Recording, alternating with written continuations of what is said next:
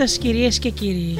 Είναι η εκπομπή «Άνθρωποι και ιστορίες» με τη Γεωργία Γελή. Ζωντανά από το στούντιο Δέλτα, το ραδιόφωνο της καρδιάς μας.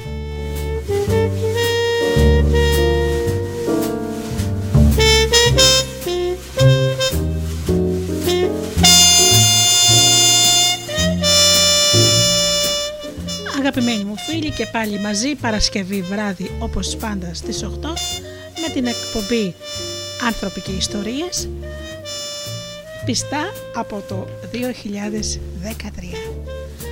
Φίλοι μου λοιπόν αγαπημένοι, σας καλωσορίζω και στην σημερινή εκπομπή. Σήμερα έχω μία εκλεκτή συνάδελφο καλεσμένη. Θα μας δώσει λοιπόν συνέντευξη η Μαρία Γλαρέντζου, η οποία έχει την πολύ όμορφη διαδικτυακή εκπομπή «Κουβέντα στην κουβέντα», όπου θα μας πει μία ωραία άποψη για τις εκπομπές που γίνεται πλέον από το διαδίκτυο. Κάτι καινούριο, κάτι διαφορετικό. Επίσης θα μοιραστώ μαζί σας πολύ όμορφες μικρές μικρές ιστορίες μίας ταλαντούχας και χαρισματικής κυρίας. Η Νίκη Μουσούλη λοιπόν ε, μας παραχώρησε ευγενικά ε, την συλλογή της με 23 μικρές ιστορίες. Όμως εδώ έχω να σας πω κάτι ξεχωριστό αγαπημένοι Η Νίκη μας γράφει μικρά διαμαντάκια, δηλαδή διηγήματα των 200 λέξεων. Και αυτό αγαπημένοι μου φίλοι σας πληροφορώ ότι είναι κατόρθωμα. Είναι τόσο δύσκολο να χωρέσεις τόσα βήματα σε 200 λέξεις που πραγματικά την συγχαίρω για αυτό της το ταλέντο. Είναι ένα νέο κορίτσι. Ε, έχει γράψει και άλλες ε, συλλογές. Εμένα μου παραχώρησε τις 23 μικρές ιστορίες. Θα διαβάσω λοιπόν αυτά τα μικρά της ε, διαμαντάκια να τη συγχαρώ πολλές πολλές φορές. Εγώ νίκη μου το μόνο που έχω καταφέρει με τώρα είναι να γράψω διήγημα των 500 λέξεων είναι πραγματικά δύσκολο να γράψεις λίγες λέξεις και βεβαίως ε, στη συνέχεια θα σας μοιραστώ μερικές ιστορίες της. Όμως ε, το θέμα της εκπομπής, δηλαδή αυτό που θα μας απασχολήσει ανάμεσα από τη συνέντευξη και τις ιστορίες, είναι τα στάδια της ανάπτυξης ενός ανθρώπου προς τον ολοκληρωμένο εαυτό. Αυτά λοιπόν σήμερα για το θέμα και να αρχίσω τις καλησπέρες. Καλησπέριζω λοιπόν φίλοι μου, εσάς όλους που πληκτρολογείτε www.studiodelta.gr και βρίσκεστε εδώ στη σελίδα του σταθμού. Να καλησπερίσω τους φίλους που μας ακούν από τις μουσικές σελίδες τις οποίες φιλοξενούμαστε όπως είναι το Live24. Επίσης, να καλησπερίσω και τους καλούς φίλους που μπαίνουν από το Google Play στο καινούριο μας Ape όπου βρίσκεται στην ενότητα ραδιόφωνο Ελλάδα FM.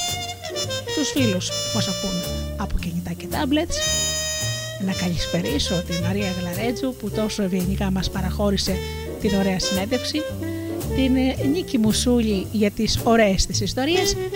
Και φυσικά τους συνεργάτες μου, τον Τζίμι, την Αφροδίτη και την Ώρα. Ξεκινάμε με ένα ωραίο τραγούδι και αμέσως μετά με το θέμα μας, δηλαδή τα στάδια της ανάπτυξης, όπου μετά σε εναλλαγές θα ακούτε και τις ιστορίες και περίπου στη μέση της εκπομπής θα ακούσουμε και τη Μαρία μας. Πάμε λοιπόν.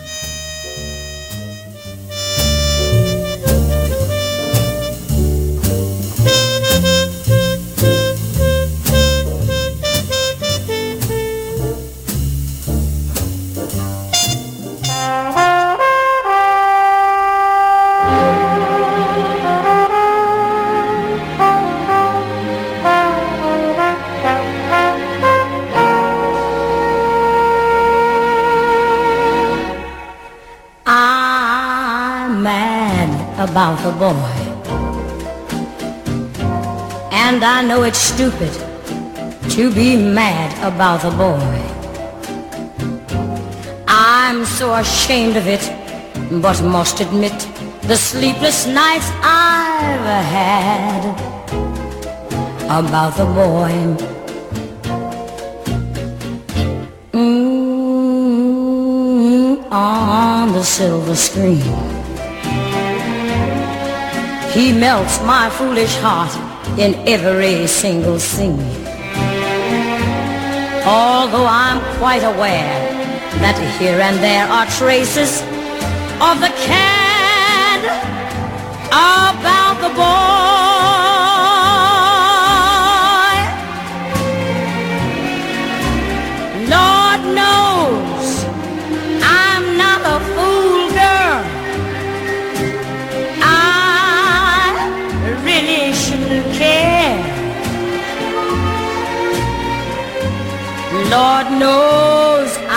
Not a schoolgirl who's in the flurry of her first affair. Will it ever cloy? This odd diversity of misery and joy. I'm feeling quite insane and young again, and all because I'm mad about the boy.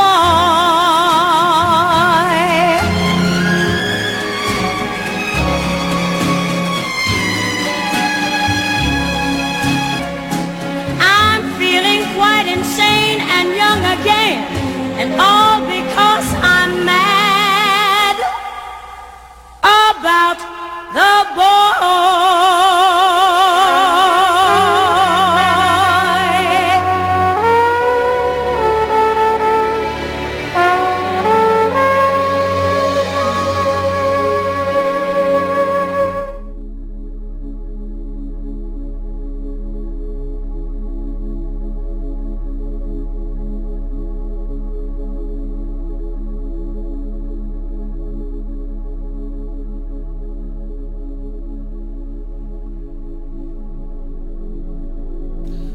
Το δυσκολότερο ραντεβού της ζωής μας, φίλες και φίλοι, είναι αυτό το ραντεβού της συνάντησης με τον εαυτό μας. Κάπου οι συνθήκες της ζωής ίσως τα πρέπει και τα κουτάκια που μας έχουν συνηθίσει οι άλλοι για να μπαίνουμε χάνουμε στην πορεία της ζωής μας τον εαυτό μας αυτό το θαυμάσιο όνο και ίσως να είμαστε τυχεροί αν κάποτε το βρούμε μετά από προσπάθεια τον εαυτό μας, την ουσία μας, την καρδιά μας. Έτσι λοιπόν ένας άνθρωπος ολοκληρώνεται όταν συναντήσει τον εαυτό του. Θα θυμηθώ ένα, ε, ένα απόσπασμα από το βιβλίο «Πύρινες ψυχές» του Ελάι Βάιζελ που λέει «Αλλά από πού να αρχίσω. Ο κόσμος είναι τόσο τεράστιος. Θα αρχίσω με τη χώρα που γνωρίζω καλύτερα, τη δική μου. Η χώρα μου όμως είναι τόσο μεγάλη. Θα ήταν καλύτερα να αρχίσω με την πόλη μου. Η πόλη μου όμως είναι και αυτή μεγάλη. Θα ήταν καλύτερα να αρχίσω με τον δρόμο που μένω. Όχι, με το σπίτι μου. Όχι, με την οικογένειά μου. Δεν πειράζει. Θα αρχίσω με τον εαυτό μου.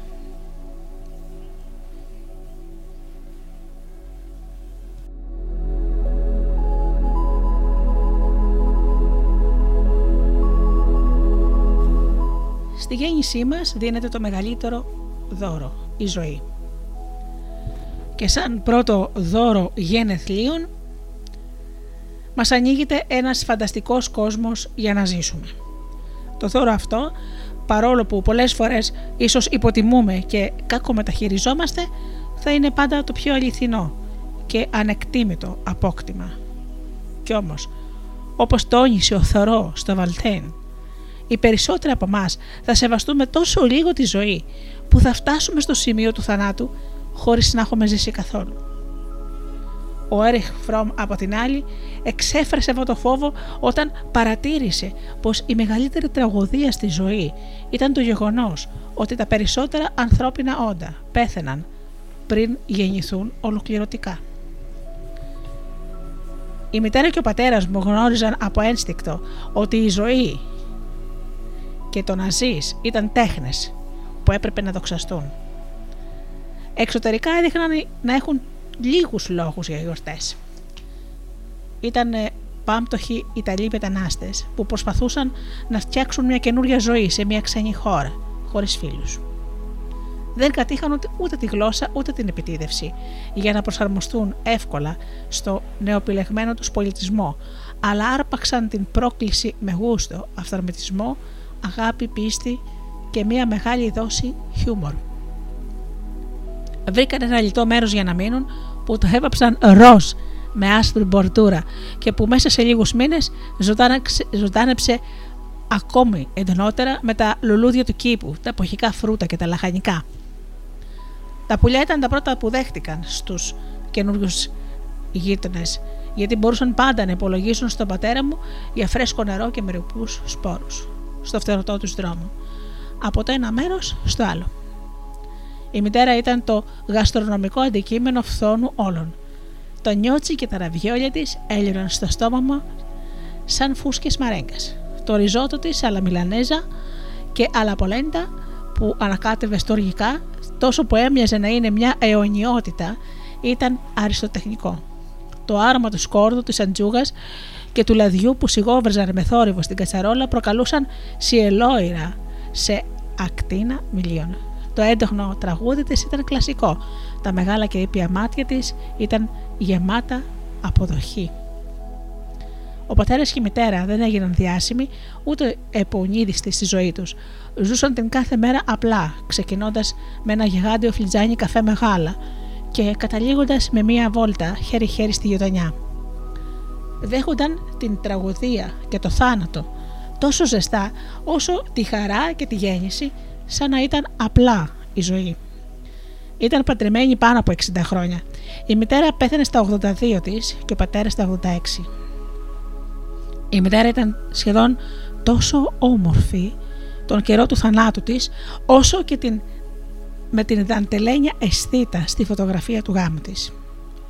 Ο πατέρας ήταν λεπτός, ενεργητικός και ζωτικός μέχρι τα 86 η τελευταία του επιθυμία όταν έμαθε το επικείμενο θάνατό του ήταν ένα σύντομο ταξίδι στην περιοχή της βόρειας ακτής του Σαν Φρανσίσκο όπου θα μπορούσε να απολαύσει τον ήλιο μέσα σε ένα μικρό κομμάτι της παλιάς Ιταλίας.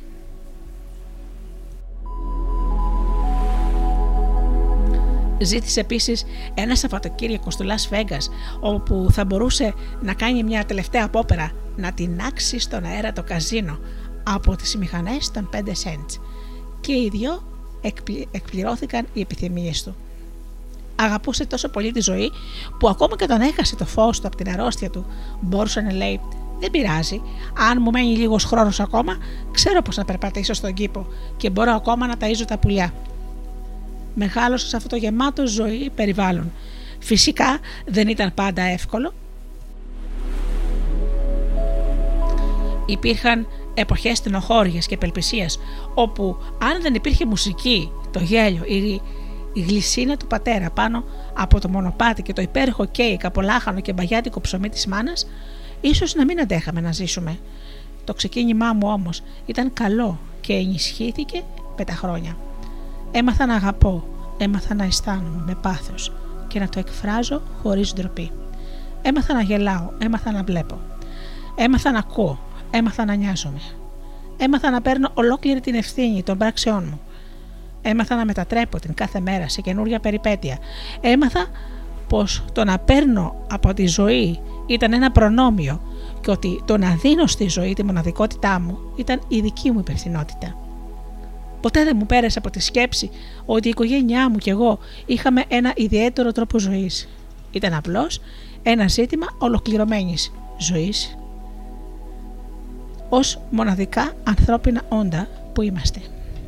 Καθώς μεγάλωνα δεν είχα ιδέα από επιλογή, ελεύθερη βόληση ή αυτοπραγμάτωση. Όπως εκείνη που ήταν γύρω μου, είχα αφήσει τον εαυτό μου να αγκαλιάσει τη ζωή και τα υπόλοιπα ήρθαν με φυσικό τρόπο.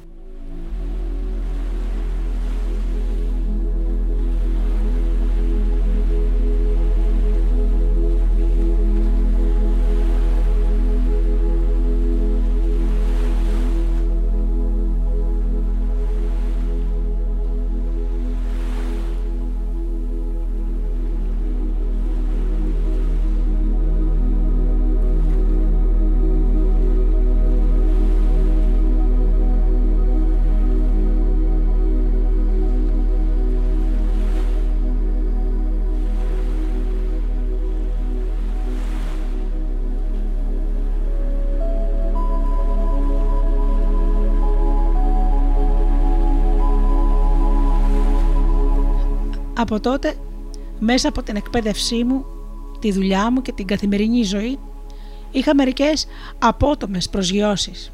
Οι περισσότεροι άνθρωποι δεν θέλουν και δεν περιμένουν να περάσουν κάτι τέτοιο στη ζωή. Οι στατιστικές της ψυχικής υγείας δείχνουν συνεχώς μια ανησυχητική αύξηση ασθενών στα ψυχιατρία και στις κλινικές εξωτερικών ασθενών. Υπάρχουν σήμερα περίπου 300.000 ασθενείς σε 324 δημοτικά και κρατικά ψυχιατρικά ιδρύματα στις Ηνωμένες Πολιτείες Αμερικής. Πάνω από 200.000 άτομα θεραπεύονται σε κλινικές εξωτερικών ασθενών. Περίπου 125.000 χρόνιοι καταθλιπτικοί βρίσκονται σε απελπιστική ανάγκη θεραπείας που χορηγείται σε αυτούς με το σταγονόμετρο ή και καθόλου. Πιστεύετε ότι ένας στους 7 Αμερικανούς θα χρειαστεί κάποια ψυχολογική θεραπεία πριν από τη μέση ηλικία; Υπάρχουν 1.200.000 συναισθηματικά διαταραγμένα παιδιά και έφηβοι μεταξύ 5 και 19 ετών. Σε μερικά δίνεται, δίνεται ανεπαρκής βοήθεια, αλλά τα περισσότερα έχουν αφαιθεί να πορευτούν μόνα όσα καλύτερα μπορούν. 50.000 και γυναίκες αυτοκτονούν κάθε χρόνο αντιστοιχούν 8 με 10 απόπειρες σε κάθε πραγματική αυτοκτονία. Η στατιστική αυτή αυξάνεται με ένα επικίνδυνο ρυθμό. Στο παρελθόν, η μεγαλύτερη συχνότητα αυτοκτονιών ήταν ανάμεσα στον πληθυσμό ηλικίας 65 ετών και άνω. Σήμερα όμως είναι τρομακτικό ότι η ταχύτερη, ταχύ, ταχύτερα αναπτυσσόμενη συχνότητα αυτοκτονιών είναι ανάμεσα στην ομάδα των ανθρώπων της πρώιμης εφηβείας. Οι αριθμοί διαζυγίων από την άλλη έχουν φτάσει σε τέτοια επίπεδα που ο σύγχρονος γάμος δεν είναι πια παρά ένα εμπειρικό κοινωνικό φαινόμενο χωρίς νόημα για πολλά ζευγάρια. Και σε μερικές πολιτείες τα διαζύγια υπερτερούν ακόμα και από τους γάμους. Η κακοποίηση των παιδιών έχει γίνει επιδημία και είναι η πρώτη αιτία εισαγωγής στα νοσοκομεία. Δεν είναι ασυνήθιστο να ακούσεις για γονείς που χτυπούσαν τα παιδιά τους μέχρι να χάσουν τις αισθήσεις τους, τα τύφλωναν, τα, έκαβαν με, τα έκαιγαν με τσιγάρα, τα βουτούσαν σε ζεματιστό νερό ή διάπρεξαν άλλα αποτρόπια εγκλήματα. Αν και θα έπρεπε σε αυτό το σημείο της ζωής μου να μην κλονίζουμε πια από αυτά τα γεγονότα, εξακολουθούν να με συγκλονίζουν. Δεν μπορώ να καταλάβω γιατί. Μπροστά σε μια επιλογή χαράς ή απελπισίας, ο κόσμος επιλέγει τόσο συχνά την απελπισία. Οι καθημερινές μου εμπειρίες με φέρουν σε επαφή με άτομα που δείχνουν ότι είναι εντελώς χωρίς ζωή και τρομακτικά απαθή. Πιο ενοχλητική είναι η πλήρης υποτίμηση της προσωπικότητας. Οι περισσότεροι από αυτούς αντιπαθούν τον εαυτό τους και το σημείο στο οποίο βρίσκονται και θα επέλεγαν αν μπορούσαν να είναι κάποιοι άλλοι και κάπου αλλού. Υποπτεύονται τους άλλους και είναι επιφυλακτικοί για τον εαυτό τους, τον οποίο κρατούν θαμένο με ασφάλεια παρόλο που συνειδητοποιούν την ευθύνη της ζωής τους.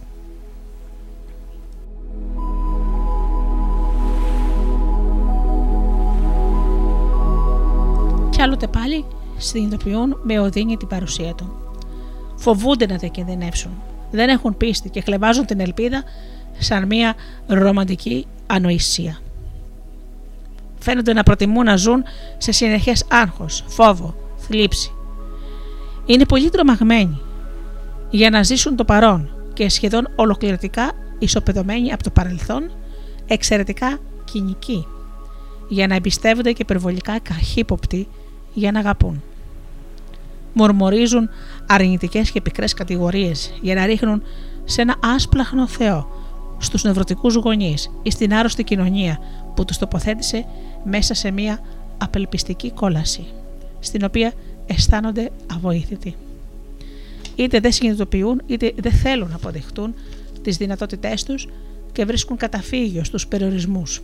Οι περισσότεροι από αυτούς σκοτώνουν τον καιρό τους σαν από συνήθεια και ποτέ δεν φαίνονται να αναζητούν πιο βιώσιμες λύσεις στη μίζερη κατάστασή τους. Αγνοούν το γεγονός πως ο καιρός περνάει και ότι ανεξάρτητα από το ποιοι είναι, κανείς τους δεν θα βγει από αυτόν τον κόσμο ζωντανός.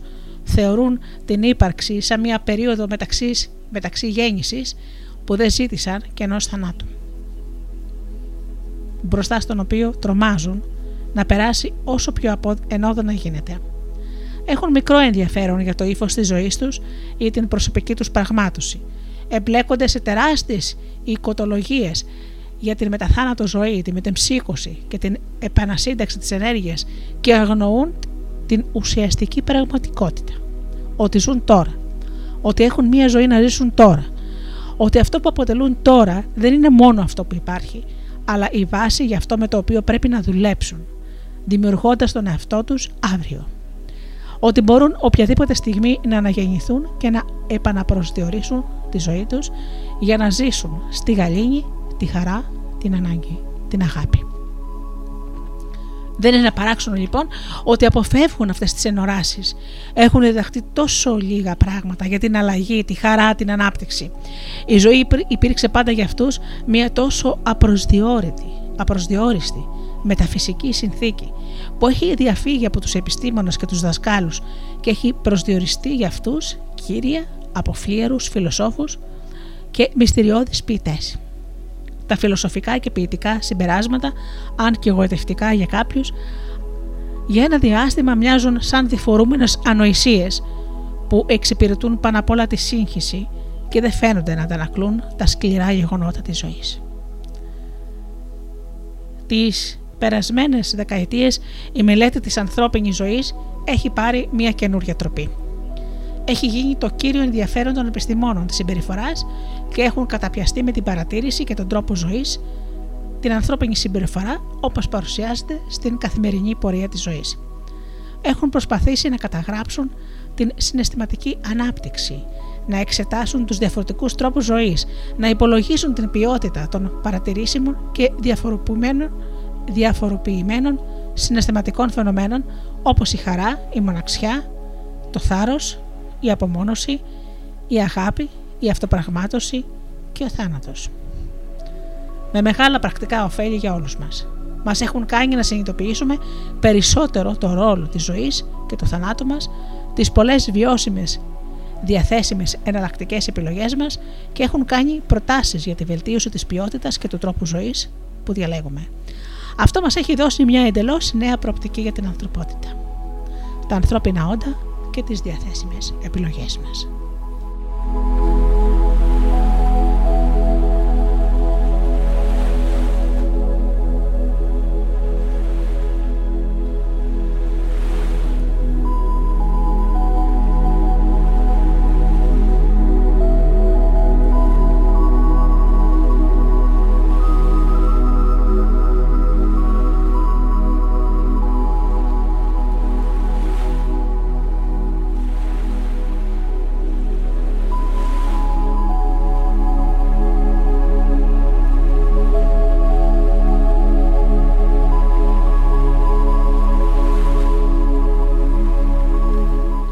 Σημείο κάνω ένα μικρό διάλειμμα από τα αποσπάσματα του βιβλίου «Προσωπικότητα και ολοκλήρωση» για να μοιραστώ μαζί σας δύο όμορφες ιστοριούλες της νίκης μας. Μία έκπληξη αλλιώτικη. Τα αδύναμα φώτα που δεν μπορούσαν να νικήσουν τη σκοτεινιά του τρόμου και η καταρακτώδης βροχή που ράπιζε με δύναμη τα τζάμια του είχαν περιορίσει στο ελάχιστο την ορατότητά του. Παρά τον άσχημο καιρό, εκείνος σκεφτόταν την κοπέλα του. Έφερε το χέρι του στην τσέπη του παντελονιού του και έπιασε το τετράγωνο κουτάκι. Ένα δαχτυλίδι υπήρχε εκεί μέσα, για τη γυναίκα της ζωής του. Ασυνέστητα χαμογέλασε και αμέσως μετά επικεντρώθηκε ξανά στο δρόμο που γλιστρούσε. Ούτε που κατάλαβε τι έγινε όταν άκουσε το γουδούπο. Βγαίνοντας από το αυτοκίνητο, είδε τα φώτα του να περιγράφουν το σώμα μιας γυναίκας. Πλησιάζοντας, αντίκρισε την κοπέλα του. Όταν εκείνο το πρωινό της είχε πει πως θα της άλλαζε τη ζωή, σίγουρα δεν εννοούσε αυτό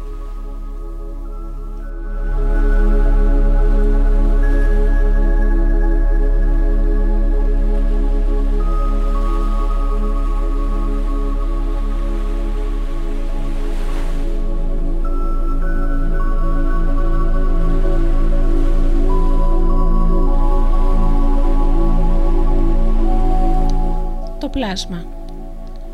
Μέσα στο σκοτάδι το πυκνό, εκείνο το σκοτάδι που κατάπινε τα πάντα, ζούσε το πλάσμα με τα πύρινα μάτια. εκείνο πάντα να επιτεθεί και να ξεσκίσει τον αντίπαλό του. Αυτή ήταν η μοναδική θρηλυκή περιγραφή του τέρατος που φιλούσε το αρχαίγον μαύρο δάσος που λεγόταν έτσι λόγω της ιδιαιτερότητας του χρώματος των δέντρων αλλά και της μόνιμης καταχνιάς που τα περιέβαλε. Εκείνος που θα το σκοτώσει ζωή και χρώμα στο, δάθος, στο δάσος θα δώσει και στην αιώνια δόξα θα ενδώσει, έλεγε η προφητεία.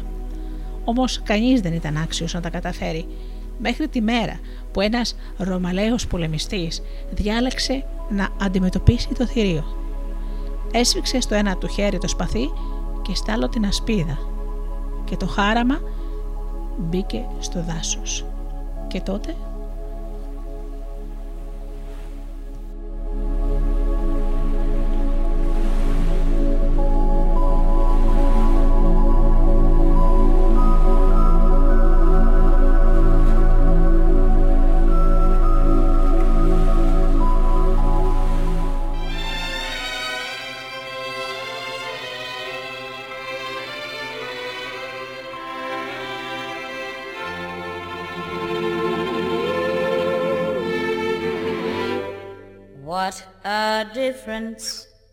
day made.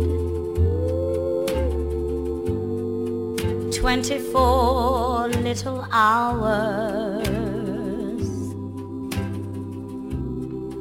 What the sun and the flowers. Mm, where there used to be rain. My yesterday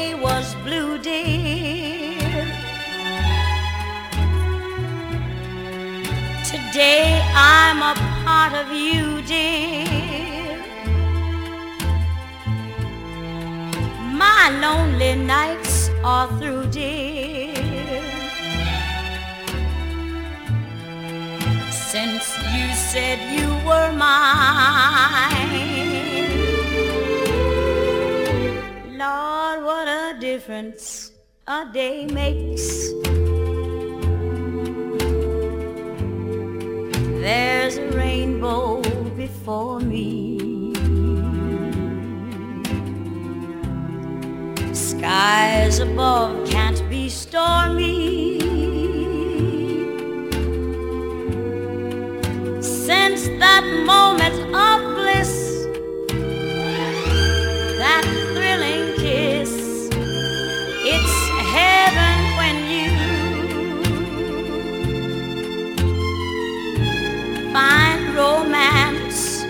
on your menu. What a difference a day made, and the difference is you.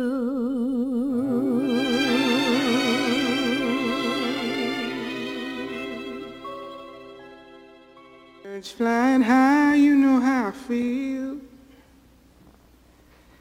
Sun in the sky, you know how I feel.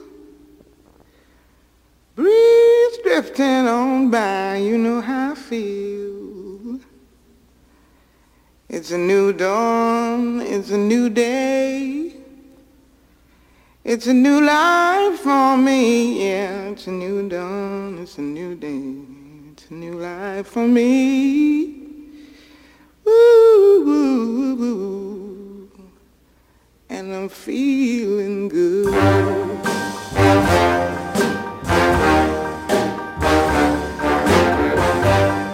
Fish in the sea, you know how I feel. River running free, you know how I feel. Blossom on the tree, you know how I feel. It's a new dawn, it's a new day, it's a new life for me. And I'm feeling good.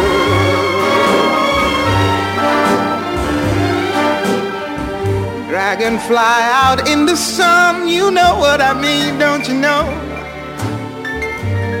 butterflies all having fun. You know what I mean? Sleep in peace when day is done. That's what I mean. And this old world is a new world and a bold world for me.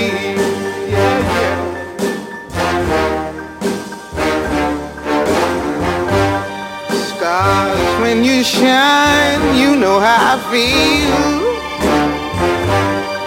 Scent of the pine, you know how I feel.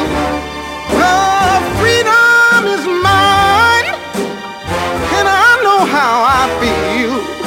It's a new dawn, it's a new day, it's a new life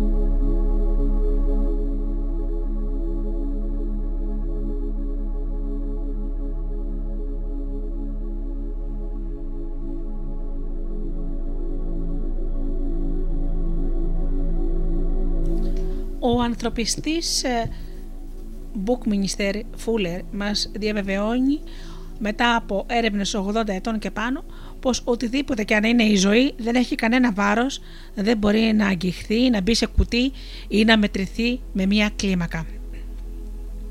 Η ζωή, αισθάνεται ο Φούλερ, δεν είναι βέβαια το φυσικό μας σώμα, γιατί μπορούμε να χάσουμε 20 κιλά και να είμαστε πάλι εμείς.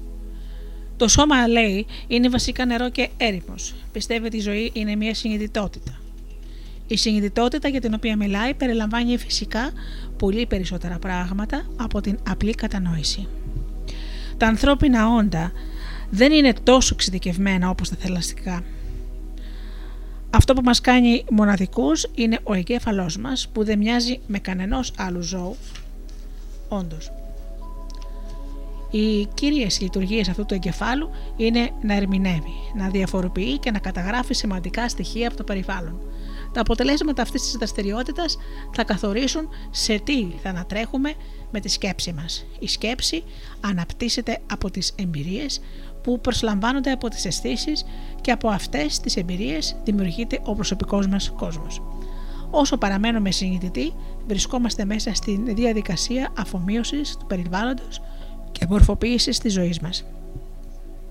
Αυτή είναι μια ακατάπαυστα ενεργή διαδικασία και αναπτυσσόμαστε στην έκταση στην οποία αναγκαζόμαστε, θέλοντας ή μπορώντας να διευθυντήσουμε αυτή τη συρροή καινούριων εμπειριών. Σε κάθε φάση της ζωής μας θα μας ζητηθεί να κάνουμε προσωπικές προσαρμογές σε σχέση με τον μεταβαλλόμενο κόσμο, καθώς παίρνουμε όλο και περισσότερο μέρος στην ενεργή διαδικασία απόκτησής του. Με αυτόν τον τρόπο καθένας από εμάς γίνεται μια μοναδική υποδεχματική μονάδα που αναγεννάται συνεχώς ως μέρος ενός διαρκώς μεταβαλλόμενου σύμπαντος. Η κύρια πρόκληση σε αυτή τη διαδικασία είναι να ανακαλύψουμε, να αναπτύξουμε και να εμείνουμε στον μοναδικό μας εαυτό. Για να το κάνουμε αυτό θα χρειαστεί να έχουμε πλήρη συνειδητότητα, να είμαστε ευαίσθητοι και ευέλικτοι. Θα χρειαστεί επίσης να έχουμε την πιο αίσθηση του χιούμορ. Πιο έντονη όμως. Ζούμε σε περίπλοκες κοινωνίες με άτομα που μεταβάλλονται διαρκώς. Εξαιτίας τους επίσης θα αναγκαστούμε να κάνουμε προσαρμογές. Θα βρούμε γονείς, φίλους, εραστές, ερωμένες που θα προσπαθούν να μας περιορίσουν και να μας παραμορφώσουν για χάρη της ευκολίας και της άνεσής τους και συνήθως στο όνομα της αγάπης.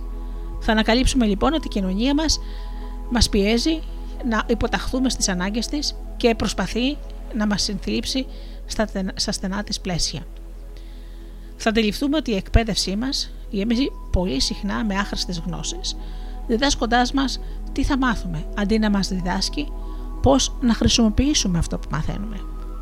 Θα αντιληφθούμε πως υπάρχουν ιδρύματα που προσπαθούν να μας κάνουν πλήση εγκεφάλου και να μας γεμίσουν φόβο, ενοχή και ντροπή. Δεν είναι λοιπόν παράξενο τότε που προβάλλουμε την αδυναμία να γίνουμε ο εαυτός μας, γιατί αυτοί δεν θα το επιτρέψουν. Γίνεται φανερό γιατί ο φιλόσοφος και θεατρικός συγγραφέας Ζαν Πολ Σάρτρ στο μικρό του αριστούργημα και κλεισμένο των θυρών συμπέρανε ότι η κόλαση είναι η άλλη. Αυτή η πίστη στην αδυναμία μας ενισχύεται περισσότερο όταν μας ζητούν να εξετάσουμε την ιστορία της ανθρωπότητας, τις αξίες, τεχνολογία, τις θρησκευτικές θεωρίες, τα πολιτικά συστήματα. Τα αποτελέσματα αυτής της μελέτης προκαλούν μια θλιβερή εικόνα του εαυτού μας σαν άκαμπτα, εγωκεντρικά, ανίκανα και τρομοκρατημένα θύματα στο έλεος ανώτερων δυνάμεων από μας. Το παρελθόν μας έχει παράγει απίστευτες επιστημονικές ανακαλύψεις που μας έχουν επιτρέψει να επεκταθούμε στην ελευθερία του διαστήματος. Παρ' όλα αυτά, στη γη, εξακολουθούμε να έχουμε συγκρούσεις στους δρόμους και απαιτούμε βασική νομοθεσία προκειμένου να εξασφαλίζουμε τα απαιτούμενα στη ζωή και το δικαίωμα να ζούμε με αξιοπρέπεια. Η πιο βασική ανάγκη για να αντιληφθούμε ολόκληρο τον ανθρωπισμό μας. Ζούμε σε ένα πολιτικό σύστημα που επέρεται για την εκλεπτισμένη στάση του και αφοσίωση στην οικουμενική ειρήνη και ελευθερία. Διαθέτουμε όμως ένα παρελθόν που αποκαλύπτει πως δεν είμαστε πιο ειρηνικοί, αθώοι ή αντιμιλιταριστές από τα πολιτικά συστήματα που φοβόμαστε και καταδικάζουμε. Και εμείς επίσης έχουμε παίξει ένα ενεργό ρόλο στον πιο αιμοσταγή αιώνα της καταγραμμένης ιστορίας. Η μελέτη της πρόσφατης θρησκευτικής ιστορίας δεν έχει προκαλέσει πιο αισιόδοξα συμπεράσματα.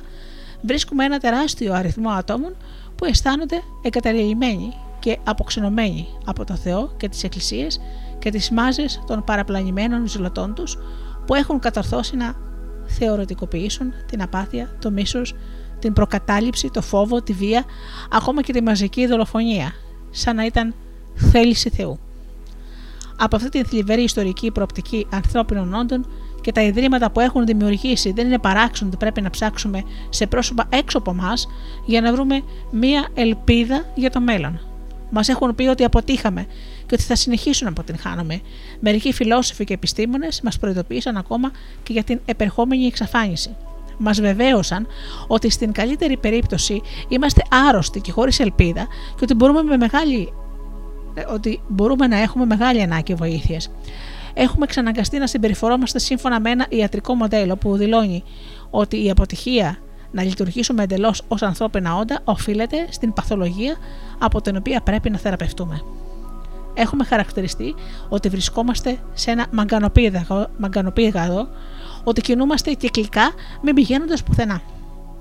Αν δεχτούμε αυτή την εικόνα του ανθρώπου, είναι αμφίβολο ότι θα μπορέσουμε ποτέ να αποκτήσουμε τη δύναμη να ανοικοδομήσουμε συναισθηματικά, σωματικά και οικολογικά ερήπια που έχουμε δημιουργήσει. Είναι αμφίβολο αν θα μπορέσουμε να αποκαταστήσουμε ποτέ την πίστη στην ανθρώπινη αξιοπρέπεια. Φαίνεται πιο πιθανό πως δεν θα μπορέσουμε να αποφύγουμε την ίδια μας τη συντέλεια. Είμαι ολοκληρωτικά πεπισμένος ότι σήμερα έχουμε παρκή γνώση και κατανόηση της δυνατότητας της προσωπικότητας να εξαφανίσει το μίσος, το φόβο, τον πόνο, την πείνα, τον πόλεμο, την απελπισία. Δεν είμαστε δέσμοι του παρελθόντος, μπορούμε να ξεκινήσουμε από εκεί όπου βρισκόμαστε. Είμαστε παρκεί. Δεν υπάρχουν άλλοι να κατηγορήσουμε. Καθένας από εμά είναι ο άλλος. Αν εξετάσουμε προσεκτικά τη συμπεριφορά, ανακαλύπτουμε συνήθως ότι η συναισθηματική ανικανότητα, η απάθεια, η έλλειψη κατανόησης και η αντίσταση για αλλαγή που βλέπουμε σε άλλους είναι στην πραγματικότητα δική μας. Είμαστε εκείνοι δημιουργούμε την ιδιωτική μας παγίδα και δεν καταλαβαίνουμε ότι αυτό είναι δικό μας κατασκεύασμα. Όταν τα πράγματα δεν γίνονται, είμαστε εμείς που δεν τα έχουμε κάνει. Όταν υπάρχει παρεξήγηση, είναι επίσης δική μας. Όταν είμαστε σε κατάσταση συναισθηματικής οδύνης ή έντασης, είμαστε εμείς που έχουμε διαλέξει να βρισκόμαστε εκεί. Αν δεν ταιριάζουμε με αυτό που είμαστε, είμαστε εμείς που δεν αλλάζουμε και γι' αυτό πρέπει να υποφέρουμε την ανυπαρξία μας. Αυτοί δεν μπορούν να μας διδάξουν ή να μας αλλάξουν, μόνο εμείς μπορούμε να το κάνουμε. Αυτοί δεν μπορούν να μας φέρουν γαλήνη και χαρά. Τα συναισθήματα αυτά είναι αποκλειστικά δικά μας. Ο κόσμος του φόβου, της χαράς ή των δακρύων είναι ένας πολύ ιδιωτικός και προσωπικός κόσμος. Αυτοί δεν μπορούν να μας πραγματώσουν. Μόνο εμείς μπορούμε να δεχτούμε την πρόκληση να είμαστε ο ολοκληρωμένος ανθρώπινος εαυτός μας. Μόνο εμείς μπορούμε να αγκαλιάσουμε τον εαυτό μας και να ξεκινήσουμε πάλι. Μόνο εμείς μπορούμε να αποφασίσουμε ότι θέλουμε να ζήσουμε εντελώς ανθρώπινα. Η γνώση ότι εμείς φτιάχνουμε τη ζωή μας δεν είναι καινούργια. Κι όμως, οι περισσότεροι από εμάς θα το αρνηθούν. Γιατί αν το δεχτούν, θα αναγκαστούν ίσως να αλλάξουν. Ίσως προέρχεται από τη γνώση του ακατανόητου εαυτού. Ίσως να πρέπει να αναλάβουμε την τρομακτική, αβέβαιη και απαιτητική αναζήτηση για την πραγμάτωσή του. Και ίσως τελικά να πρέπει να σταματήσουμε να κατηγορούμε τους άλλους και να πάρουμε πάνω μας ολόκληρη την ευθύνη για τη ζωή μας. Δεν υπάρχει αμφιβολία πως είναι πολύ ευκολότερο να δεχτούμε τους εαυτούς μας όπως έχουμε αποκονιστεί απελπισμένοι, ανίσχυροι, ητοπαθείς, ανίκανοι να αντιληφθούμε την ανάγκη της πραγμάτωσης. Όταν γεννιόμαστε, είμαστε όλοι σχεδόν απραγματοποιητοί δυνατότητα και χίλιες νέες δυνατότητες βρίσκονται σε καθέναν από εμά μέσα του. Μπορούμε να αποφασίσουμε να ξαναγεννηθούμε οποιαδήποτε στιγμή και να δεχτούμε την πρόκληση της ανακάλυψης του εαυτού μας.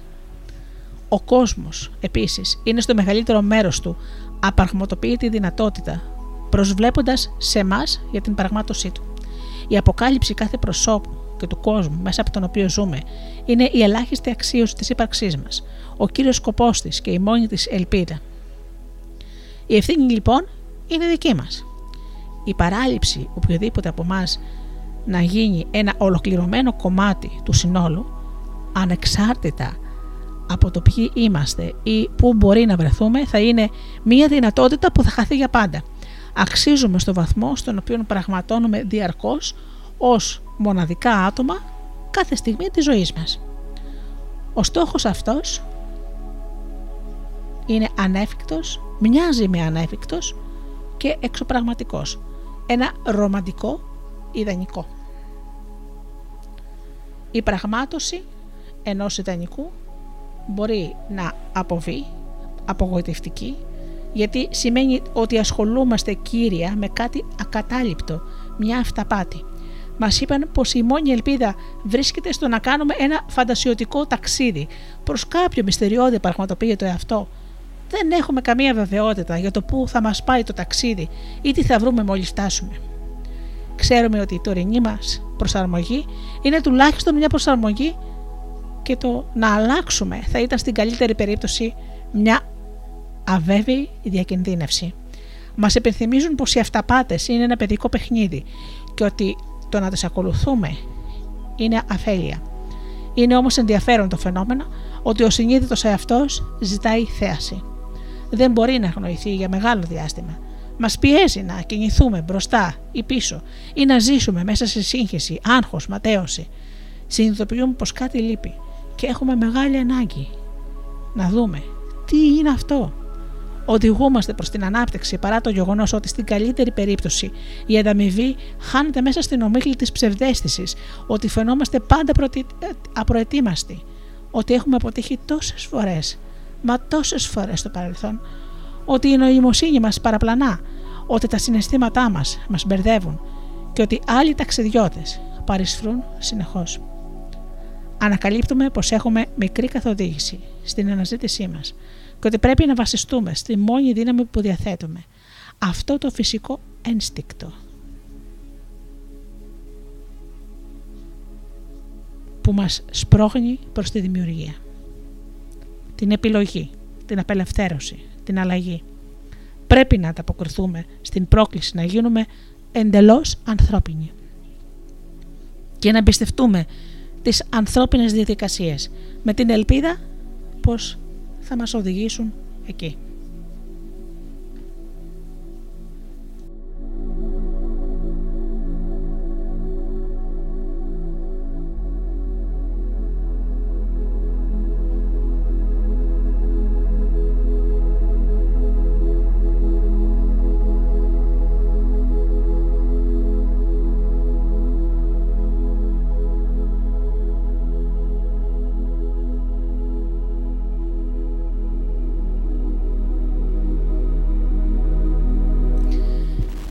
Πάμε λοιπόν τώρα να ακούσουμε δύο ακόμα διαμαντάκια της ε, Νίκη Μουσούλη. Η Νίκη μας είναι καταπληκτική, σας το είπα και στην αρχή της εκπομπής. Ένα νέο κορίτσι γεμάτο ενθουσιασμό, ε, πολύ δυνατή πένα, ένα αξιαγάπητο πλάσμα. Πάμε λοιπόν. Ο καπετάν θαλασσοδαρμένος. Η αρμάδα του θαλασσοδαρμένου, του πιο τρομερού αλλά λέει του πειρατή όλων των εποχών, έπλεε για μια ακόμη φορά προς άγνωστες και γνωστές θάλασσες. Ο καπετάν θαλασσοδαρμένος ήταν ο πιο ξακουστός για το ζήλο του όταν ριχνόταν σε μια μάχη αλλά και για τους αμύθιτους θησαυρούς που έλεγε ο θρύλος πως είχε κρύψει σε κάθε γωνιά της γης. Μέχρι εκείνη την ημέρα, η ημέρα της τρομερής καταιγίδας, όπου ο τυφώνας τσάκισε το πλοίο σαν να ήταν καριδότσουφλο. Ο καπετάν θαλασσοδαρμένος έπιασε σφιχτά μια σχεδία στα χέρια του και άρχισε να παλεύει με τα κύματα. Από μακριά είδε ένα πτερίγιο να τον πλησιάζει. Ο Καρχαρίας τον έπιασε από το πόδι, τον τράβηξε στην Άβυσσο, όπου πάλεψε άγρια για τη ζωή του.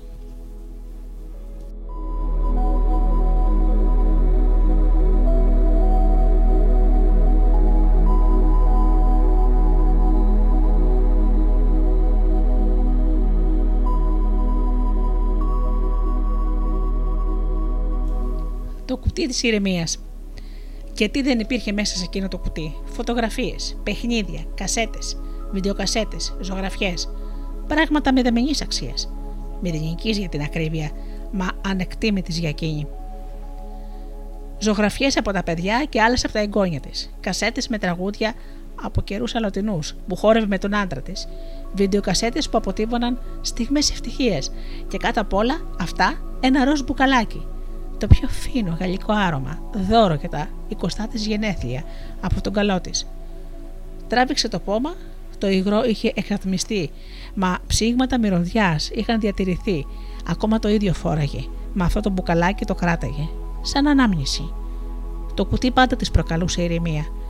Οι σημαντικότερες στιγμές της σε ένα κουτί. Οι άνθρωποι δίπλα της πάντα την περίμεναν στο σαλόνι.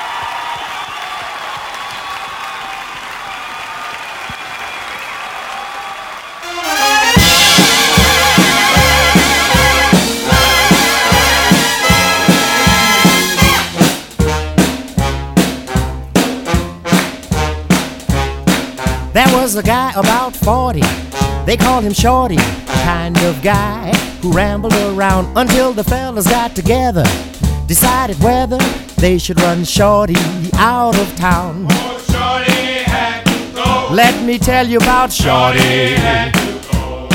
Cause the fellas got together and decided it was better. shorty All the guys called a meeting and took a vote. And that was all poor Shorty wrote. They wanted satisfaction, so they went into action and ran poor Shorty out of town. Poor Shorty had to go. Let me tell you about Shorty. They had to have some action cause they wanted satisfaction. Shorty. They took rag mops, clothes props, ash cans, dish pans, beat poor Shorty all over his head. They ran him muddy till he was bloody. I knew poor Shorty was almost dead. They ran him down the railroad track, but he laughed out loud and said,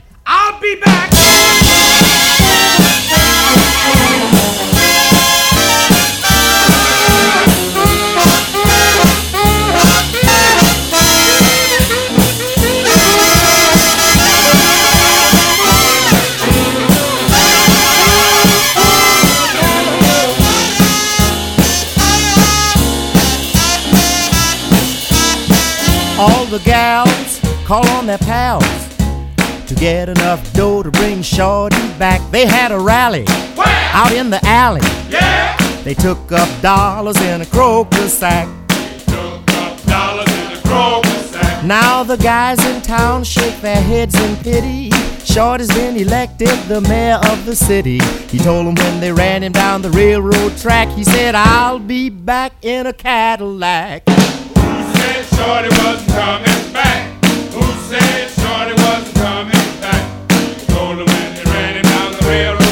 He said, I'll be back in a Cadillac. Fishtail.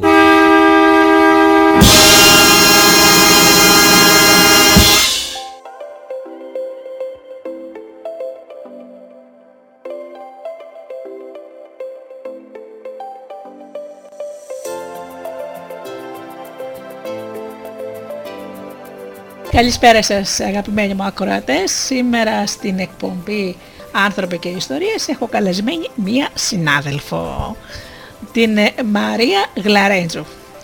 Καλησπέρα Μαρία μου.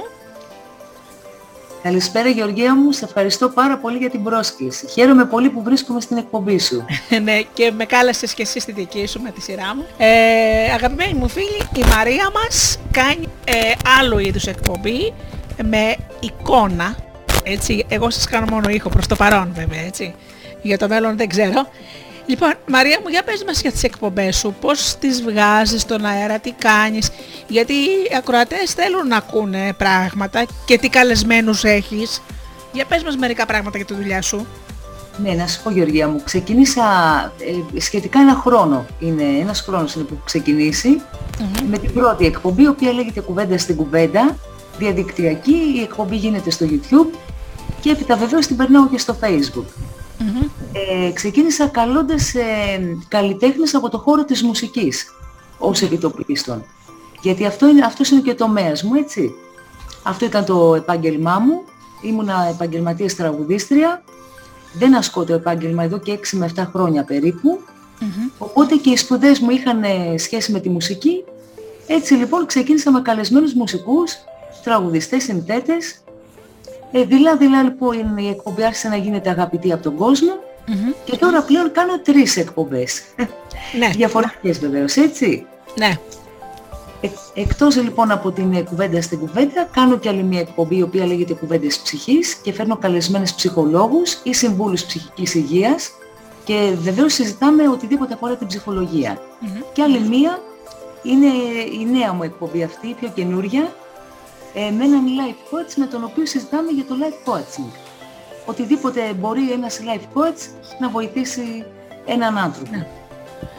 Μαρία μου, για πες μου λίγο για το, για το όραμά σου, δηλαδή όταν ξεκίνησες πριν από ένα χρόνο όπως μου είπες, τι όραμα είχες, τι ήθελες να προσφέρεις στον κόσμο; Να σου πω, επειδή και τα τελευταία δυόμιση χρόνια είναι δύσκολα για όλους μας και για μένα, έτσι, Α. κακά τα θέματα. Συμφωνώ.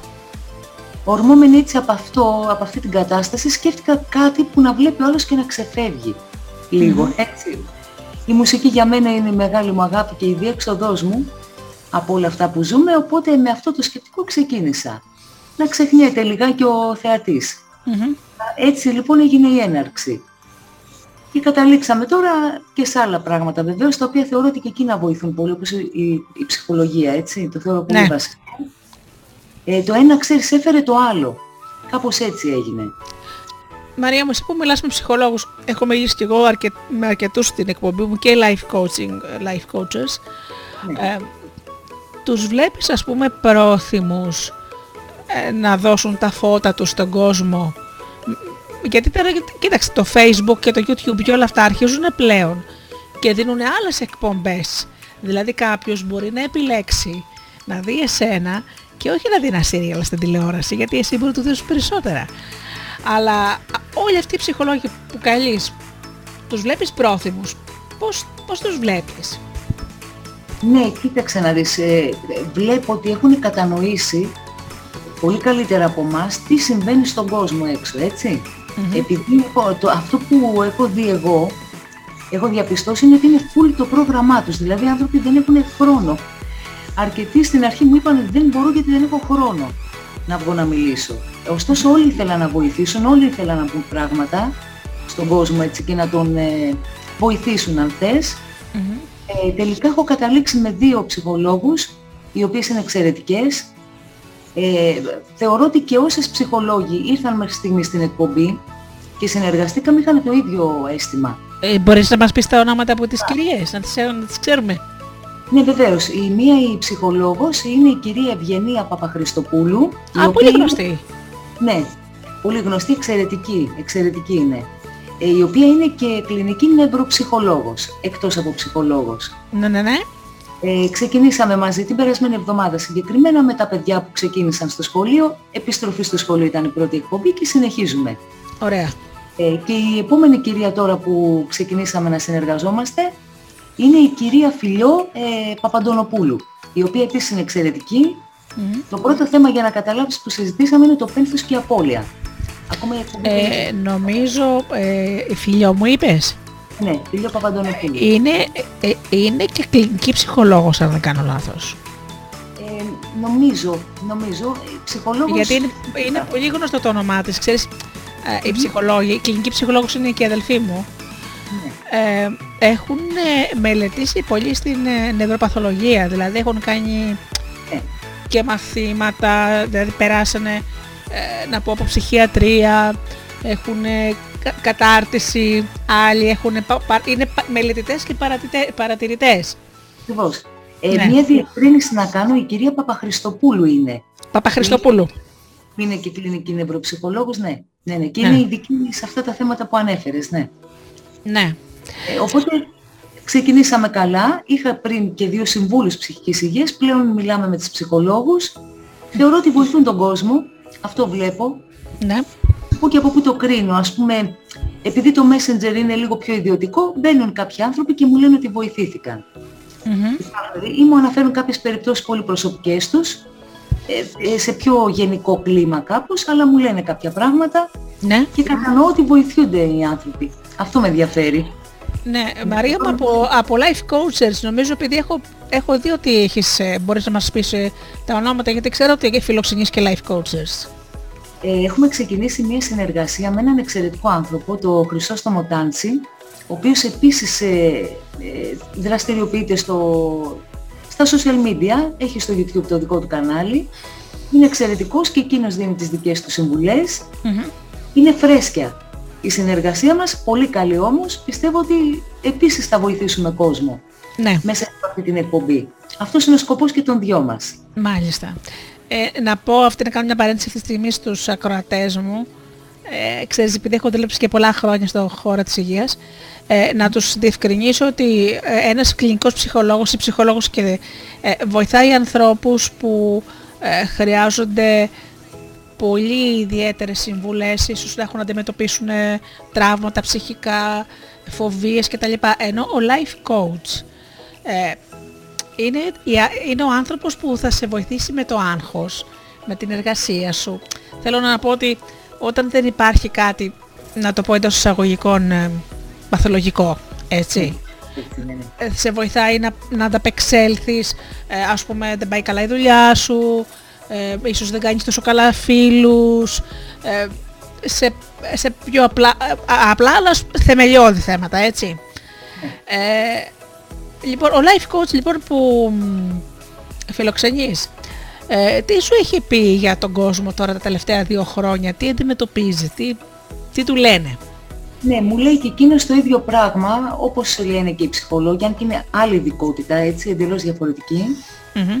Είναι ότι ο κόσμος είναι πολύ αναστατωμένος, ότι όντως χρειάζεται, πώς να σου πω, βοήθεια, γιατί μου έχει πει συγκεκριμένα ότι εμείς οι life coaches δεν ε, καθοδηγούμε τον κόσμο, ούτε δίνουμε σύμβουλες, βοηθάμε τον άνθρωπο να βρει μόνος του τη λύση στο πρόβλημά του. Πολύ σωστά. Είναι μια διαφορετική αυτή προσέγγιση που κάνουν από τους ψυχολόγους. Ναι, ναι. Να πω σε αυτό το σημείο, αν θέλεις, ε, αν μου επιτρέπεις, ότι μου είχε πει το εξής. Εάν διαπιστώσουμε ότι υπάρχει κάποιο ψυχολογικό πρόβλημα στο οποίο εμείς δεν μπορούμε να βοηθήσουμε, δεν ανήκει στην ειδικότητά τους, προτείνουν στον, ε, στον συνεργαζόμενο τέλος πάντων να, πά, να απευθυνθεί σε έναν ε, ειδικό, έτσι. Αυτό είναι και το σωστό Μαρία μου. Μ- Μην μπλέκουμε, ξέρεις, ειδικότητα. δεν μπλέκουμε θέματα ας πούμε, που, δι- που είναι εκτός αρμοδιότητας γιατί ξέρεις μπορεί να φαίνεται απλό ε, εγώ θα πω το εξής έτσι να φαίνεται κάτι απλό ας πούμε και ο άλλος να έχει κάποια ε, παθολογία και να φτάσει στο σημείο να αυτοκτονήσει κιόλας έτσι νομίζω ότι ε, κανείς δεν θέλει να βρει τον πελάτη του ε, Ναι, πάνω έτσι. στα θέματα. Το να σου δώσει ο coach μία συμβουλή ε, για τους πελάτες σου λόγω χάρη ενδεχομένως ή ξέρω εγώ επειδή γίνονται καυγάδες στο σπίτι πώς να το χειρίζεσαι να επέλθει μια ερεμία, ναι. Αλλά όπως είπες και εσύ όταν βλέπεις πράγματα που πιο βαθιά είναι χρέος το να το πει ξέρεις κάτι πρέπει να δεις ένα ψυχολόγο. Ναι, και αυτό κάνουν και το βρίσκω πολύ ορθό αυτό. Ε, αυτή είναι η αλήθεια. Έτσι πρέπει. Ναι. Ναι. Ο καθένας στην τομέα του. Ωστόσο είναι χρήσιμη πολύ και εκείνη αυτό που Σαφώς. διαπιστώσω. Και αγαπητή από τον κόσμο. Δεν μου λες Μαρία μου εσύ που είσαι και της μουσικής θα μας πεις ε, την άποψη σου σχετικά με την επίδραση της μουσικής ε, πάνω ας πούμε στο, στη, στην ψυχολογία θέλω να πω ότι σίγουρα έχεις δει από πρώτο χέρι πώς επιδράει η μουσική. Ναι. Για πες μας και εσύ, ας πούμε, την, την εμπειρία σου πάνω στο θέμα. Ναι, να σου πω Γεωργία μου, βλέπω, επειδή μιλάω και με μουσικούς αρκετούς, λόγω, ξέρεις, και ε, τον, ε, της φιλίας που έχω αναπτύξει μαζί τους εδώ και χρονια είναι όντως θεραπευτική η μουσική, όντως βοηθάει. Μμμ. Βέβαια που δεν είναι, δεν μπορεί να αντικαταστήσει έναν ψυχολόγο, δεν το συζητώ αυτό, έτσι είναι άλλου είδους Ε, ναι, κομμάτι. βέβαια. Ναι, ναι. Ωστόσο όμως βοηθάει πάρα πολύ. Εμένα τουλάχιστον για αυτά τα δυόμιση χρόνια με έχει βοηθήσει πάρα πολύ. Η μουσική με βοηθάει να ξεφεύγω, να σου το πω έτσι. Όλοι Δηλαδή, μας το θέλουμε αυτό το πράγμα. Ναι, βέβαια. Ε, η μουσική ξυπνάει και τη φαντασία πολύ. Αν αφαιθείς στον ήχο, σε βοηθάει πάρα πολύ, σε ηρεμεί. Αναλόγως βέβαια και τι θα ακούσεις, έτσι, και ξεχνιέσαι. Ναι, ναι, Οπότε ναι. βοηθάει πάρα πολύ, είναι πολύ σημαντική. Ναι, ναι, σε Ε, αυτό θα συμφωνήσω, ναι, όντως, όντως. Ε, είχα έναν καλεσμένο, τον κύριο Γιώργο Σκλίκα, ε, ο οποίος έχει τη χοροδία Κούνα Ματάτα και συνεργάζεται με τον Σπύρο Λάμπρου. Το Α, Βασίλη. το, το γνωστό, ναι.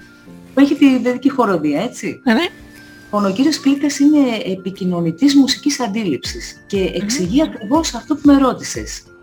Και Θα, θα ήταν ο κατάλληλος πιστεύω για να σου απαντήσεις στο ερώτημα. Ναι, ναι. Εξηγεί ακριβώς πώς επηρεάζει τον άνθρωπο από, από τότε που είναι έτσι νεογέννητο και από Ναι. έμβριο ακόμα. Εξηγεί Ναι. πώς επηρεάζει η μουσική Ναι, τον άνθρωπο, τόσο πολύ δηλαδή. Αλλά ξέρεις, εκείνος είναι ειδικό στο θέμα και δει, πώς να σου πω, δίνει τα επιχειρηματά του. Το εξηγεί δηλαδή αναλυτικά. ναι, ναι. Η αλήθεια είναι ότι έχω διαβάσει και έρευνες ότι το παιδί ακούει μέσα από, από, την, κοιλιά- από την κοιλιά της μητέρας του. Ε, όταν, ε, νομίζω στον τέταρτο μήνα που σχηματίζονται τα αυτιά, ακούει θορύβους και γι' αυτό αναγνωρίζει και τη φωνή της μητέρας. Είναι η πρώτη φωνή που αναγνωρίζει το βρέφος. Και μάλιστα οι μοντέρνοι ψυχολόγοι λένε ότι πρέπει να βάζουμε στα έμβρια κλασική μουσική που ηρεμεί, έχει άλλους τόνους ε, για να είναι πιο ήρεμα και αποκοιμίζουν, μπορούν και αποκοιμίζουν και τα μωρά με κλασική μουσική. Ναι, βεβαίως. Και ξέρεις και στην εκπομπή είχαμε συζητήσει ακριβώς αυτό που λες, Ναι. αλλά είπαμε και για τα νεογέννητα για το ανούρισμα. Το είναι πάρα πολύ σημαντικό. Μμμ. Πάρα πολύ σημαντικό. Βοηθάει πάρα πολύ την ψυχολογία του ανθρώπου, έτσι. Ε, ε, Επειδή είναι στα πρώτα στάδια, σε βοηθάει πάρα πολύ για το πώς θα εξελιχθείς. Κάτι ξέρανε οι παλιές που να γνωρίζαν τα παιδιά. Αυτό απάντησα και εγώ, Γεωργία μου, όταν συζητάμε με τον Κάτι κύριο- ξέρανε. Κάτι ξέρανε, ναι. Ναι. Δεν ήξερα να το εξηγήσουν σε βάθος, ωστόσο αυτό που έκαναν ήταν πάρα πολύ καλό. Δεν μπορείς να φανταστείς πόσο. Πάρα Μπράβο. πολύ. Μπράβο, σε Μαρία μου. Τι ωραία πράγματα που λες. Και δεν μου λες η καινούργια εκπομπή πότε ξεκινάει με το καλό; Ε, έχουν ξεκινήσει τώρα οι τρεις εκπομπές, απλά έχω ξεκινήσει ένα νέο κανάλι, μικρό, είναι το μικρό μου αυτό, Μμμ. ε, στο οποίο θα κάνω μία τέταρτη εκπομπή και θα μιλάμε για την πανδημία, έτσι, θα αφορά όλα αυτά που συμβαίνουν. Αυτή Για που το- θα είναι live στο YouTube; Ναι, η εκπομπή που θα κάνω live στο YouTube θα έχει... Θα είναι στο, κανα... στο κανάλι σου αυτή η εκπομπή; Όχι, θα είναι σε ένα άλλο κανάλι, το οποίο θα λέγεται Αληθινές Κουβέντες. Είναι ένα δεύτερο κανάλι Αληθινές. μικρό. Ε, Μπορείς λίγο να μας πεις το κανάλι σου στο YouTube να το ακολουθήσουν οι ακροατές; Ναι, βεβαίως. Το πρώτο κανάλι μου λέγεται Κουβέντα στην Κουβέντα, με κεφαλαία είναι στα ελληνικά. Ε, αυτό στο οποίο κάνω τις τρεις εκπομπές έως τώρα. Μμμ. Ε, το δεύτερο το καινούριο λέγεται Αληθινές Κουβέντες. Γενικώς με κυνηγάει, με, με κυνηγάει μια κουβέντα εμένα. Πάντου, γιατί όλες οι εκπομπές έχουν τη λέξη κουβέντα Ε, μέσα. να σου πω κοίταξε, από κάτι ανούσιες κουβέντες που ακούμε δεξιά και αριστερά, οι δικές σου είναι πιο καλές. Το ευχαριστώ πολύ γι' αυτό. Μαθαίνεις και κάτι. Ε, Ναι, μ' αρέσουν και οι, οι, οι, ξέρεις, οι συνεντεύξεις που παίρνεις ε, από τους ανθρώπους. Ε, αυτά Ναι. πρέπει να τα, να, τα, να τα προωθούμε, να τα, να τα ακούει ο κόσμος. Ναι, Ναι. όντως πρέπει, ναι. Και το προφίλ σου στο, ε, στο facebook, πάλι κουβέντα στην κουβέντα, έτσι. Αλλά στην κουβέντα, ναι βεβαίως, έχει μείνει ίδιο όπως είναι και το πρώτο κανάλι που ανοίξει, το πιο μεγάλο ας πούμε. Τι ωραία πράγματα Μαρία μου. Ε, ε, πριν κλείσουμε να μας πεις και για τη συνεργασία σου με το, Θεσσα- με το κανάλι στη Θεσσαλονίκη. Ναι, βεβαίως, ναι. Ε, να ευχαριστήσω πολύ και τον Βαγγέλη τον Βαλάση που έχει τον ε, ραδιοφωνικό σταθμό Χωάνη του Θερμαϊκού. Α, Το Βαγγέλη, γιατί εγώ δεν έχω χρόνο να κάνω πάντα εκπομπή απευθείας στο ραδιόφωνο, οπότε αναμεταδίδει τις εκπομπές μου από το ραδιόφωνο και τον ευχαριστώ θερμά γι' αυτό. Οπότε μας ακούει και ο κόσμος του ραδιοφωνικού σταθμού, παρακολουθεί τις εκπομπές. Τον ευχαριστώ θερμά για άλλη μια φορά. Έχουμε μια πολύ καλή συνεργασία. τι ωραία. Ξέρω, ναι. Αυτή είναι πρόσφατη η συνεργασία μας, τώρα δηλαδή έχουν αρχίσει πλέον και ακούγονται οι εκπομπές και από εκεί. Χαίρομαι πολύ γι' αυτό. Ε, το, μας ξαναλες το κανάλι πώς λέγεται; Ε, το, κα- το κανάλι το δικό μου στο YouTube εννοείς, να Όχι, πω. το, το, το, το, το θεσσαλονικιώτικο. Ε, Είναι το web radio Χωάνη του Θερμαϊκού. Λέγεται έτσι. Α, ωραία. Και Η από ωραία εκεί Θεσσαλονίκη ανam- μας. Πες, Ναι, η Θεσσαλονίκη μας. Βεβαίως, ναι, ναι.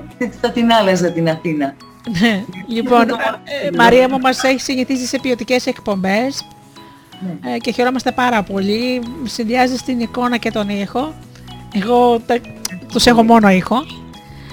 Αλλά βλέπω ότι ο κόσμος ε, θέλει να μάθει και θέλει να ακούσει. Ναι, και όχι, να, θέλει. να ακούσει και κάτι το διαφορετικό. Έτσι. Βεβαίως. Και γι' αυτό θα, θα κάνουμε και εμείς ό,τι περνάει από το χέρι, μας, ό, από το χέρι μας. Ξέρεις τι Ναι. γίνεται Γεωργία μου, η εικόνα πάντα τραβάει το θεατή, ωστόσο ε, η- ο ήχος έχει άλλη μαγεία. Κακά Ναι. τα ψέματα, έτσι, δηλαδή του ραδιοφώνου, το ραδιόφωνο έχει μια δική του μαγεία που δεν την έχει εικόνα. Η τηλεόραση, ας πούμε, η κάμερα. Ναι, ναι. Είναι κάτι τελώς διαφορετικό, σε βοηθάει να φτιάξει εικόνες, να ναι. φανταστείς πώς είναι ο μιλητής σου, ας πούμε, πώς είναι ναι, ο παρουσιαστής, είναι κάτι mm. εντελώς μαγικό. Ναι. Οπότε άλλο πράγμα το ένα, άλλο το άλλο. Εμένα μου αρέσει πολύ και το ραδιόφωνο, το αγαπώ πολύ. Ναι, τα παραμύθια όταν τα λέω κάθε Σάββατο με ακούνε μεγάλοι, μου το έχουν γράψει. Έχουν συνηθίσει στο ραδιοφωνικό παραμύθι. Είμαστε η γενιά που μεγαλώσαμε με παραμύθια Ναι. ε, ε, ραδιοφωνικά. Βεβαίως, Ωραία. ναι. Λοιπόν, ναι. Λοιπόν, ε, Μαρία μου, σε εύχομαι καλή επιτυχία και στη νέα σου εκπομπή. Κουβέντα στην κουβέντα λοιπόν και στο YouTube και στο Facebook. Ε, ε, υπάρχουν, στο, στο YouTube υπάρχουν και παλαιότερες εκπομπές να πω στον κόσμο. Βεβαίως και υπάρχουν, ναι. Βέβαια, να ναι. τις ε, ακούσεις ετεροχρονισμένα γιατί μπορεί κάποιος να εργάζεται ή ξέρω εγώ να- να θέλει να την ακούσει αργά το βράδυ. Γίνε, γίνονται αυτά. Ναι, ναι, μένουν όλες οι εκπομπές μέσα, ναι. Είναι όλες οι εκπομπές για να μπορείς να παρακολουθήσει κάποιος. Λοιπόν, οπότε θα σου ζητήσω κάτι που ζητάω σε όλους τους καλεσμένους. Θέλω κλείνοντας να τους πεις ένα θετικό μήνυμα. Ναι, να πω, καταρχάς να σε ευχαριστήσω πάρα πολύ που με κάλεσες στην εκπομπή σου και θέλω να πω και εγώ πόσο ιδιαίτερο είναι αυτό που κάνεις. Αχ, ευχαριστώ. Εντυπωσιάστηκα και έτσι έγινε και η επαφή μας Ναι. και η γνωριμία μας, έτσι. Ναι, ναι, Είναι πολύ ιδιαίτερο αυτό που κάνεις και βοηθάς πάρα πολύ τον κόσμο. ναι. Ε, τώρα να πω αισιόδοξο. Εγώ πάντοτε κλείνω και σε κάποια μικρά live που κάνω έτσι στο facebook αισιόδοξα. Λέω στον κόσμο να, να αισιοδοξεί.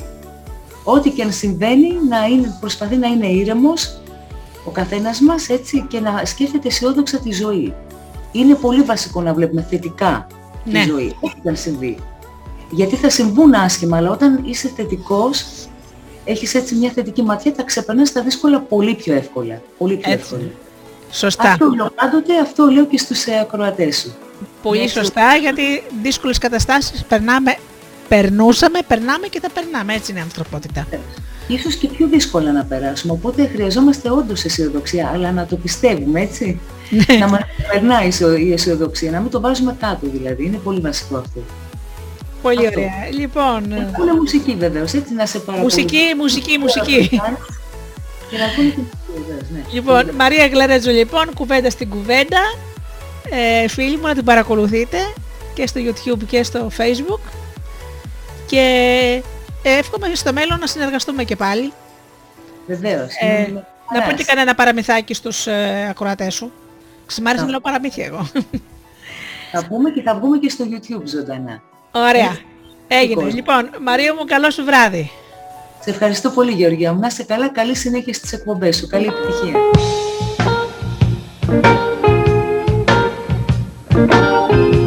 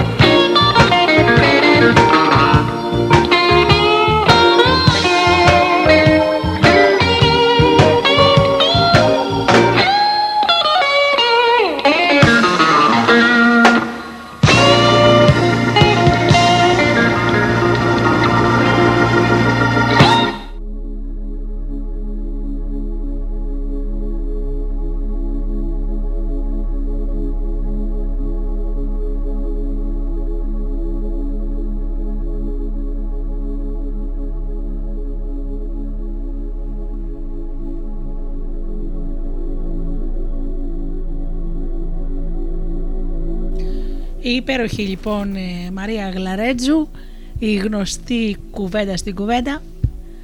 Πολλές φορές ε, η μία καλή κουβέντα είναι το α και το ω. Είναι αυτό που λέει ο λαός, ο λόγος σου με χόρτασε και το ψωμί σου φάτο. Μια καλή κουβέντα ζυγίζει χρυσάφι. Και πολλές φορές είναι αυτό που θα μας αλλάξει τον κόσμο μας, την κοσμοθεωρία μας, την πραγματικότητά μας. Μαράκι μου σε ευχαριστώ. Όμως ε, πριν ε, συνεχίσω λοιπόν με το ε, ωραίο μας ε, θέμα να πάμε άλλη μια νίκη. Νίκη Μουσούλη λοιπόν. Ο καθρέφτης. Υπήρχε κάποτε στα πολύ παλιά χρόνια ένας καθρέφτης αλλιώτικος από τους άλλους. Ο θρύλος έλεγε πως όποιος κοίταζε μέσα του δεν έβλεπε το είδωλο μα την ψυχή του αποτυπωμένη σε γελί. Ο καθρέφτης έμοιαζε σαν να παραμορφωνόταν κάθε, κά- κάθε που κάποιος στεκόταν έμπροσθέν του και ύστερα εμφάνιζε αυτό που ήταν πραγματικά το άτομο απέναντι από το αντικείμενο. Πάλι από αυτούς έψαξαν να τον βρουν ώστε να επιβεβαιώσουν την αλήθεια πίσω από το μύθο, μα στην αναζήτησή του πολλοί χάθηκαν στον όλαθρο. Κάποιοι από αυτούς που έφτασαν μέχρι τη μυστική κρύπτη τους σπηλαίου του καθρέπτη δίστησαν να κοιτάξουν το γυαλί και να αντικρίσουν την αλήθεια. Αργότερα η αλήθεια και ο μύθος μπλέχτηκαν και ο θρύλος έγινε παραμύθι από αυτά που έλεγαν τα παιδάκια.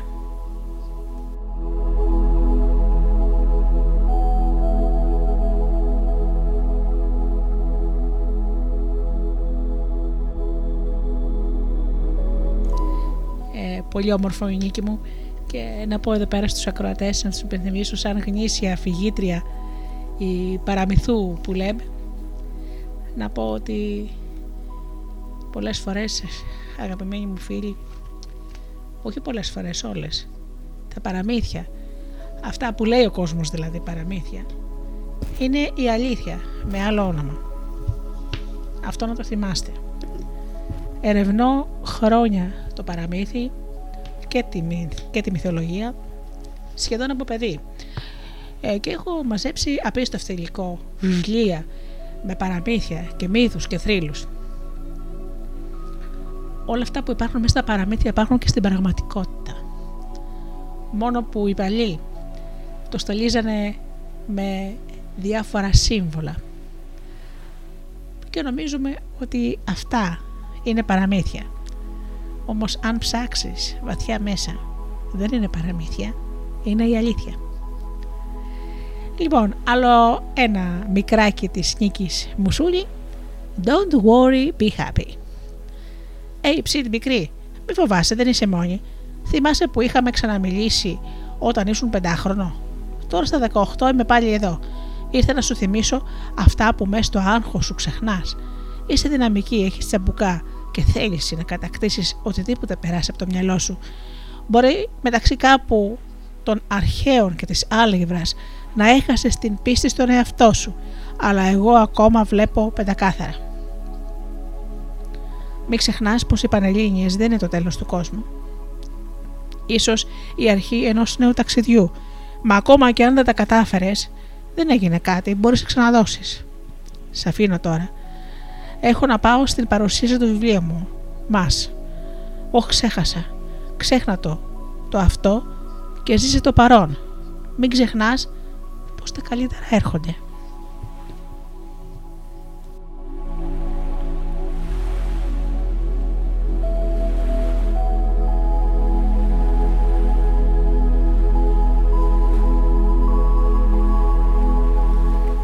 Η άποψη του Ζακ για το στάδιο της ζωής στο έργο του Σέξπιρ, του Σέξπιρ όπως αγαπάτε είναι μάλλον φαρμακερή και μισήκακη αλλά πολύ ευθυγραμμισμένη με το γοητευτικό διαστευλωμένο χαρακτήρα του. Φυσικά δεν πρέπει να παραδεχτούμε παρά λίγα από όσα λέει. Ωστόσο, υπάρχουν και άλλοι τρόποι για να εξετάσουμε τα στάδια της ζωής ο φυσιολόγος ίσως τα μελετήσει από την πλευρά της φυσικής, ορίμανσης και ανάπτυξης, ο ψυχολόγος από την πλευρά της εξέλιξης της προσωπικότητας, ο νευρολόγος από την πλευρά της κινητικής λειτουργίας και ούτω καθεξής. Έτσι λοιπόν θα ασχοληθούμε με τα στάδια που συμμετέχουν στην ανάπτυξη και τη δυνατότητα προς την επίτευξη του ολοκληρωμένου ανθρωπισμού. Τα στάδια προς τον ολοκληρωμένο ανθρωπισμό είναι πέντε. Με λογική αλληλουχία και σαφή προσδιορισμό. Τα στάδια αυτά έχουν από τη φύση τους μια ιεραρχία. Καθένα δηλαδή ακολουθεί το άλλο εξελικτικά με ορισμένη διαδοχή. Ωστόσο, το κάθε στάδιο μπορεί να θεωρηθεί αυτόνομο, ολοκληρωμένο και χαρακτηριστικό και ανεξάρτητο κάθε προηγούμενο. Κάθε στάδιο έχει τη δική του δυνατότητα πραγμάτωσης, αλλά δεν χρειάζεται να πραγματώνει κάποιος εντελώς ένα στάδιο για να προχωρήσει το επόμενο. Για παράδειγμα, δεν χρειάζεται να έχουμε πλήρως πραγματομένη παιδική ηλικία για να γίνουμε πλήρως ενεργά πρόσωπα στην οριμότητα.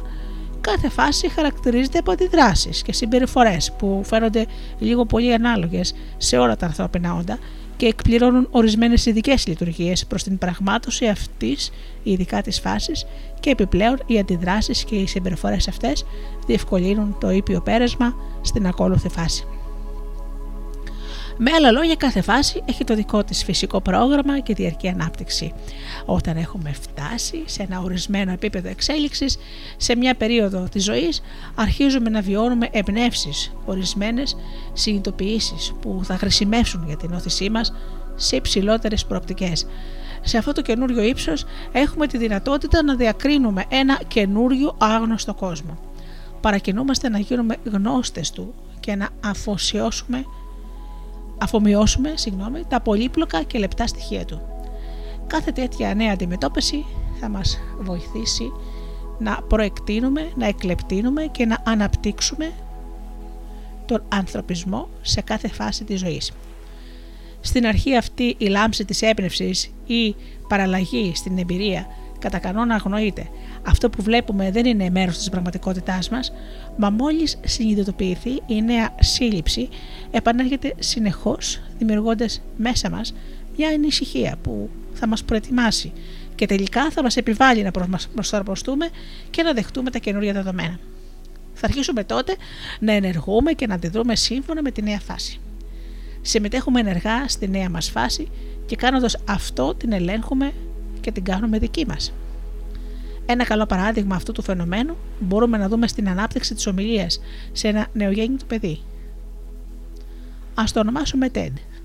Μόλις γεννηθεί ο TED δεν έχει ιδέα τι είναι ομιλία ή ακόμα ότι υπάρχει. Γεννήθηκε σε ένα χωρίς νόημα περιβάλλον γεμάτο θορύβους. Η πρώτη του φυσική λειτουργία ομιλίας είναι να μουρμουρίζει αυθόρμητα, δεν έχει φυσικά καμία συνείδηση ότι είναι μέσω αυτών των μορμωρητών που οι περίπλοκες λειτουργίες της ομιλίας, γνωστές σαν σκέψη επικοινωνία, θα εμφανιστούν όταν έχει φτάσει σε ένα ορισμένο επίπεδο μουρμουριτού, συνήθως στην ηλικία των 6 μηνών. Πλησιάζει στο σημείο να αρχίσει να ακούει τους ήχους που βγάζει. Ακούει τους ήχους του και τους συνειδητοποιεί. Σε κάποιο ορισμένο επίπεδο συνεχούς συνειδητοποίησης αρχίζει να τους επαναλαμβάνει με μια ενταμένη προσοχή. Έχει μπει τώρα στη δεύτερη φάση ανάπτυξης της ομιλίας, την ηχολαλία. Θα χρειαστεί πολλούς μήνες ανάπτυξης και συνειδητότητας στην ηχολαλία μέχρι να φτάσει στο σημείο της οριμότητας, γύρω ίσως στο πρώτο έτος της ζωής του, όπου θα αρχίσει να συνειδητοποιεί τις λέξεις. Με τον τρόπο αυτό θα προετοιμαστεί και θα ελέγξει με την κατάλληλη λειτουργία τα μεταγενέστερα στάδια των λέξεων, τη μορφολογία, το απλό, το σύνθετο συντακτικό θα κατακτήσει τη γλώσσα. Θα εξακολουθήσει φυσικά να κατακτά τη γλώσσα σε όλη του τη ζωή. Μπορεί να εμπλακεί σε μια διαρκή εκλέμπτηση της διαδικασίας που είχε στο μεγαλύτερο μέρος κατακτήσει πριν το τρίτο ή τέταρτο έτος της ηλικίας του.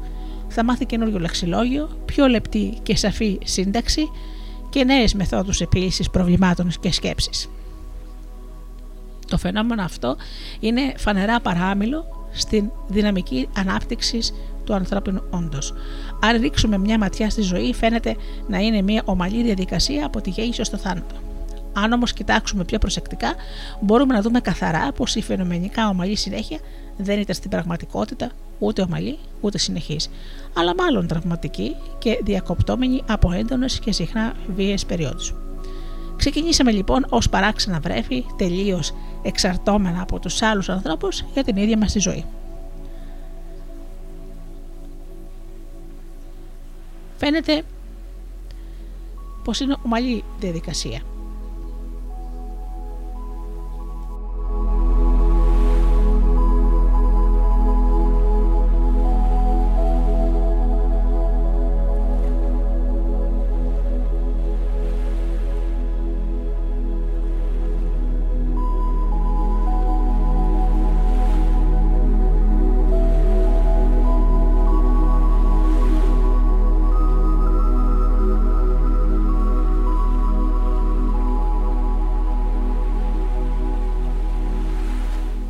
Κοιτάξουμε πιο προσεκτικά μπορούμε να δούμε καθαρά πως η φαινομενικά ομαλή συνέχεια δεν ήταν στην πραγματικότητα ούτε ομαλή ούτε συνεχής, αλλά μάλλον τραυματική και διακοπτόμενη από έντονες και συχνά βίαιες περιόδους.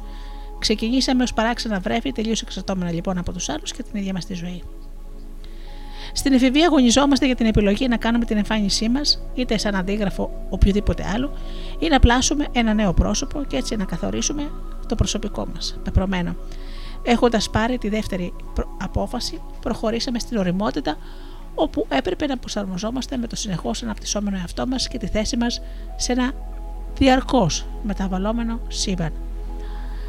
Κάπως σίγουροι με το δυναμικά αναδυόμενο εαυτό μας, φτάσαμε στο σημείο για στενές σχέσεις, ζευγάρωμα και αναγνωρίζοντας την ανάγκη να ξεπεράσουμε τη μοναξιά, δημιουργώντας μια βαθιά και γεμάτη νόημα σχέση με κάποιον άλλον.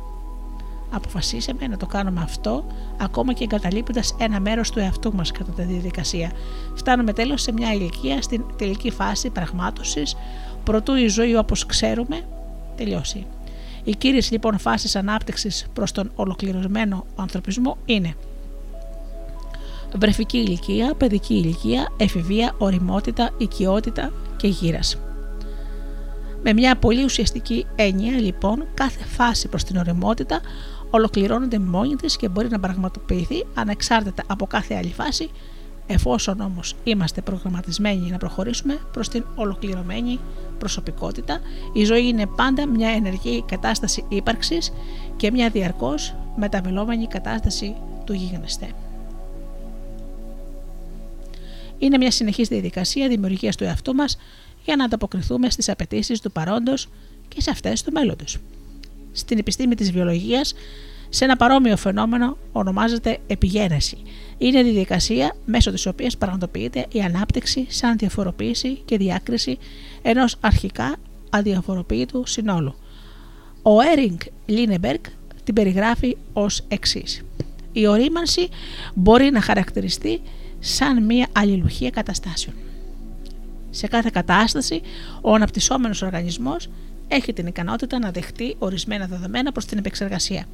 Διαλύεται και ανασυντήθεται με τέτοιο τρόπο που εξελίσσεται σε μια νέα κατάσταση.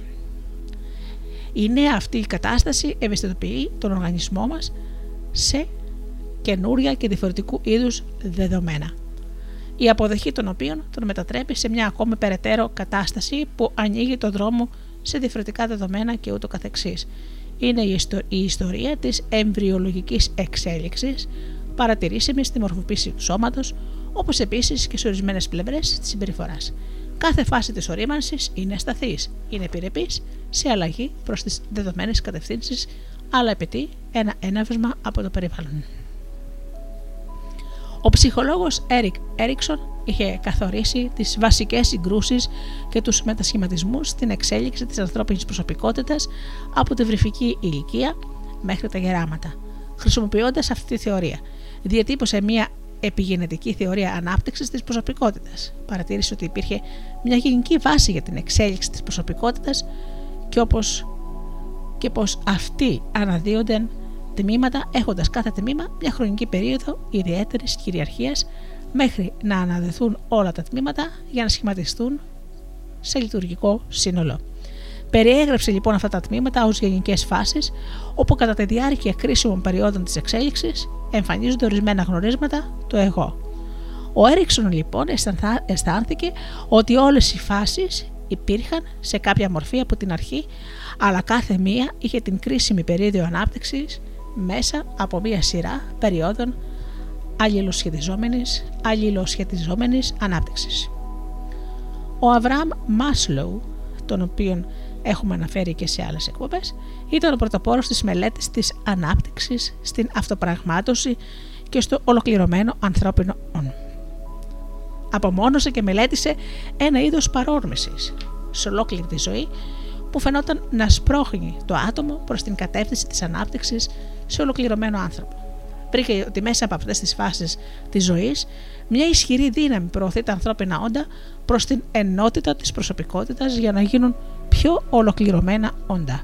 Συμπέρανε λοιπόν ότι ο άνθρωπος επιδεικνύει με τον δικό του τρόπο μια ποιήση προς όλο και μια πιο ολοκληρωμένη ύπαρξη, όλο και μεγαλύτερη τέλεια πραγμάτωση του ανθρωπισμού του, ακριβώς με τη φυσική επιστημονική έννοια που μπορούμε να πούμε ότι μια βελανιδιά πιέζει προς την κατεύθυνση του να γίνει δρύς ή ότι μια τίγρης μπορεί να παρατηθεί ότι πιέζει προς το να είναι τυγρίσια ή ένα άλογο να είναι προς το αλογίσιο.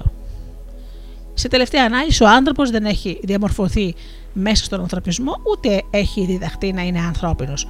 Ο ρόλος του περιβάλλοντος είναι τελικά να το επιτρέψει ή να τον βοηθήσει να πραγματώσει τις ανθρώπινε του δυνατότητες και όχι τις περιβαλλοντολογικέ δυνατότητες.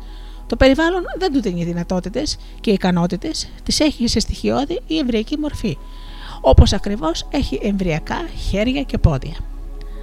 Και η δημιουργικότητα, ο αυθορμητισμός, η ατομικότητα, η ευθυντικότητα, η φροντίδα για τους άλλους, η ικανότητα να αγαπάει, η επιδίωξη της αλήθειας είναι εμβριακές δυνατότητες που ανήκουν στο βιολογικό του είδος, ακριβώς τόσο όσο και τα χέρια, τα πόδια, ο εγκέφαλος και τα μάτια του.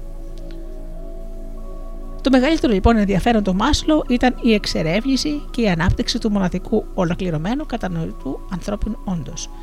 Τα αντικείμενα που επέλεξε για μελέτη ήταν γενικά ηλικιωμένοι άνθρωποι που είχαν ήδη περάσει τις περισσότερες φάσεις της ζωής τους και είχαν πετύχει φανερά στη διαδικασία ζωής ως όρεμα πρόσωπα. Μελέτησε την αυτοπραγμάτωση κύρια ως μία τελική φάση. Φυσικά υπάρχει θαυμασμός στην παρατήρηση και τη μελέτη των προσώπων που έχουν φτάσει σε μεγάλη ηλικία έχοντας μεγάλο βαθμό, σε μεγάλο βαθμό κατανοήσει την υπόστασή τους. Όλοι έχουμε γνωρίσει τέτοιους ανθρώπους. Άτομα που ζουν όπως μας περιγράφει ο Μάσλου, σε ικανότερη αίσθηση της πραγματικότητας, μεγαλύτερη ευρύτερα, ευρύτητα αντιλήψεων, αυτορμητισμό, την πιο στέρεα ταυτότητα, μεγαλύτερη αντικειμενικότητα, δημιουργικότητα, πιο δημοκρατική νοοτροπία, όπως επίσης και μεγαλύτερη ικανότητα να αγαπούν. Για μένα το να ζει κανείς ολοκληρωμένα σε κάθε φάση είναι πραγματική πρόκληση. Βρίσκεται στη δυνατότητά μας να ζούμε τη ζωή μας και να πραγματώνουμε τον εαυτό μας κάθε στιγμή, ζώντας κάθε στιγμή και κατανοώντας την ολότητά της. Ο κόσμος έχει μια διαφορετική άποψη και γι' αυτό ένα διαφορετικό νόημα και σκοπό σε κάθε στιγμή της ζωής του. Είναι φανερό για παράδειγμα ότι η αγάπη που μαθαίνει κάποιος στην παιδική ηλικία είναι ριζικά διαφορετική και έχει μικρή σχέση με αυτή που βιώνει ο όριμος άνθρωπος. Το ίδιο συμβαίνει με την εξάρτηση, την πίστη, την ηθική και την υπευθυνότητα.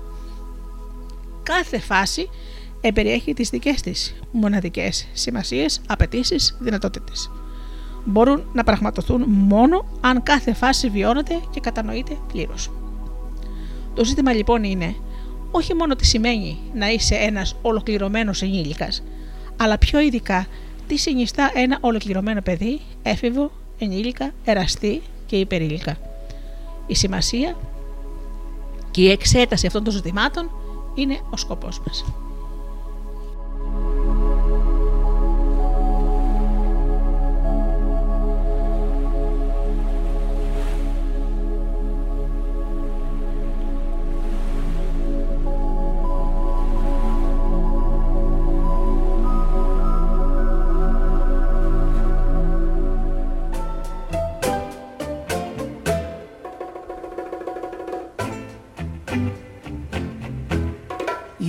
Admit you love me, and so how am I ever to know? You always tell me, perhaps, perhaps, perhaps. A million times I've asked you, and then I ask you over again. You only answer,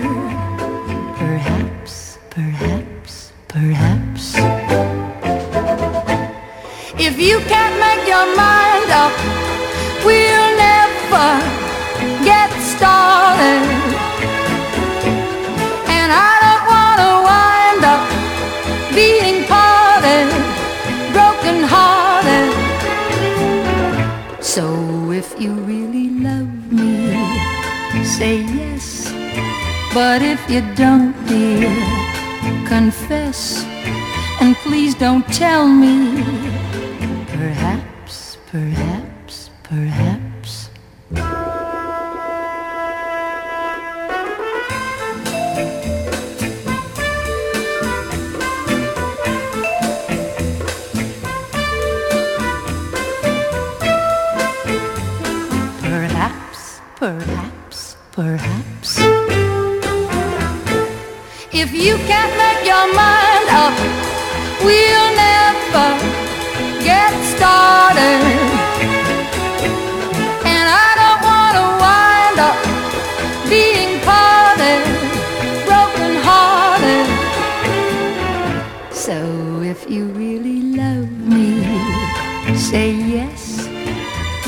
you don't, dear, confess.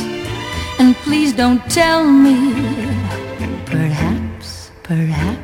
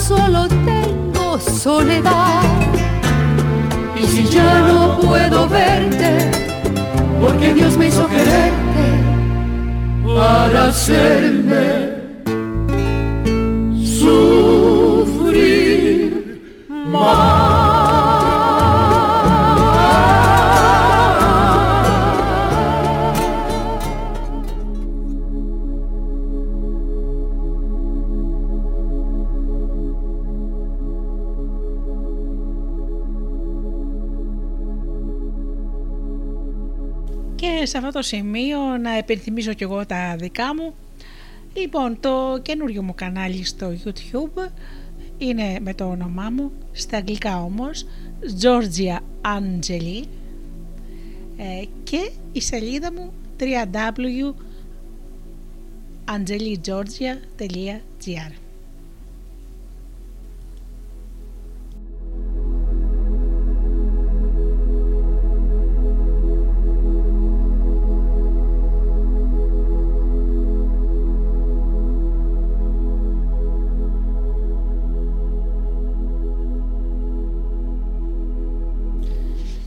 Ας δούμε λιγάκι όμως δυο ιστοριούλες ε, της νίκης μας. Ε, τις, ε, αυτές οι ιστορίες που θα διαβάζω τις έχει στη συνέχεια και λέγεται «Ο Μηχανικός». Ο Μηχανικός λοιπόν το πρώτο κομμάτι. Κάθε μέρα έκανε ακριβώς την ίδια δουλειά. Ξεκίναγε από νωρίς το πρωί, άνοιγε το μαγαζί, έφτιαχνε τον καφέ, καθώς και τα εργαλεία του, όλο και κάποιο γερμανό πολύγωνο ή κάποιο μπουλόνι ήταν σε λάθος θέση ή κάποια βίδα στο πάτωμα. Του άρεσε στη δουλειά του να υπάρχει τάξη. Και ύστερα σειρά έπαιρναν τα αυτοκίνητα, λάδια, φίλτρα ή κάποια άλλη βλάβη. Οι ώρες περνούσαν, οι πελάτες έρχονταν και έβρισκαν τα μάξια τους να τους περιμένουν έτοιμα στην είσοδο του μαγαζιού. Ένα απόγευμα προς το κλείσιμο ήταν. είχε πάει κάποιος πελάτης μαζί με το γιο του να παραλάβουν το αυτοκίνητο. Χθες το βράδυ τον είδαν πάλι, αποκρίθηκε κάποια στιγμή ο μικρός. Τον τύπο με την Μπέρτα, ρώτησε. Ναι, πετάει και σώζει τον κόσμο, απάντησε ενθουσιασμένος. Ο μηχανικός τράβηξε το βλέμμα του από τη βλάβη στο μικρό και χαμογέλασε. Το ξέρεις πως δεν υπάρχουν υπερήρωες στην πραγματικότητα, έτσι, ρώτησε ο πατέρας που είχε αρχίσει να διασκεδάζει με τον ενθουσιασμό του γιού του.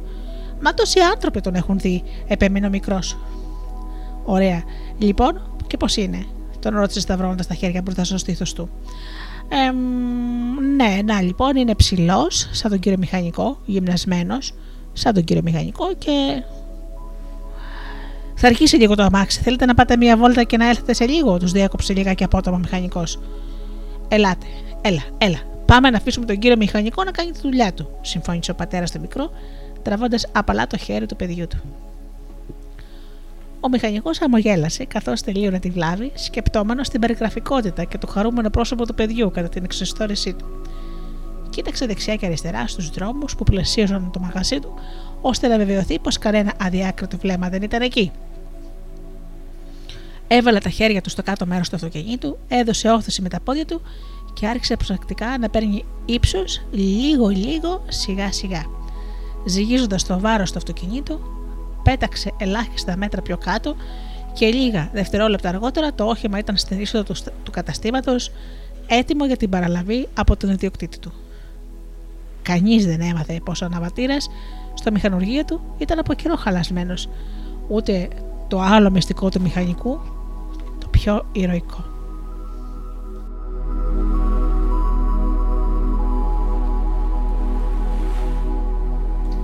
Εξαιρετικό νίκη μου. Μπράβο σου. Ήταν τρία κομμάτια μηχανικός. Ένα, δύο και τρία.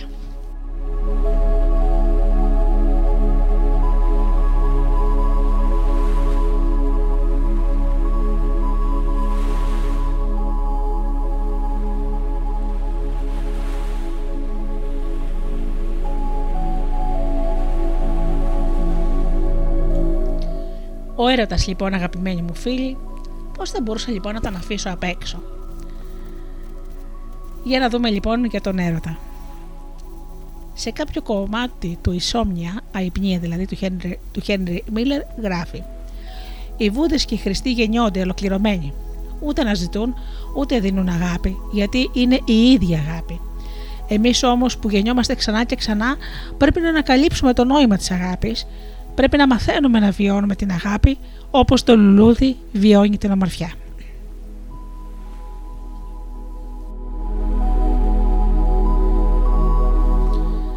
Αφού οι στενές σχέσεις είναι βασικά μια ικανότητα και ένα ενδιαφέρον να σχετιστούμε στενά και με τη σωματική και ψυχολογική έννοια με τους άλλους και είναι εγγενείς σε ορισμένο βαθμό σε όλες τις προαναφερθήσεις φάσεις, πολλοί θα το θεωρούσαν παράξενο ότι θα έπρεπε να συμπεριληφθεί εδώ και κάτι αυτόνομο, μια ξεχωριστή φάση. Οι φάσεις της ζωής μας οδήγησαν μέχρι τώρα στο σημείο της αντιμετώπισης της εμφάνισης και αποδοχής του αυτόνομου εαυτού, του εγώ, που θα μας δώσει την ταυτότητά μας και το αρμονικό νόημα στη ζωή. Μέχρι τώρα είμαστε κύρια στο έλεος των άλλων. Για να επιβιώσουμε είμαστε αναγκασμένοι να αποδεχθούμε την πραγματικότητά τους, τις αξίες και τον τρόπο ζωής τους σαν δικές μας – Μιλούσαμε τη γλώσσα τους και κινούμασταν κατά εντολή τους. Βρισκόμαστε αντιμέτωποι με τον αγώνα που ο William Blake αντιλήφθηκε στο ποίημα του. Πρέπει να δημιουργήσω ένα σύστημα. Είναι σκλαβωθώ από ένα κάποιου άλλου. Δεν θα τη εγώ και δεν θα συγκρίνω. Η δουλειά μου είναι να δημιουργώ.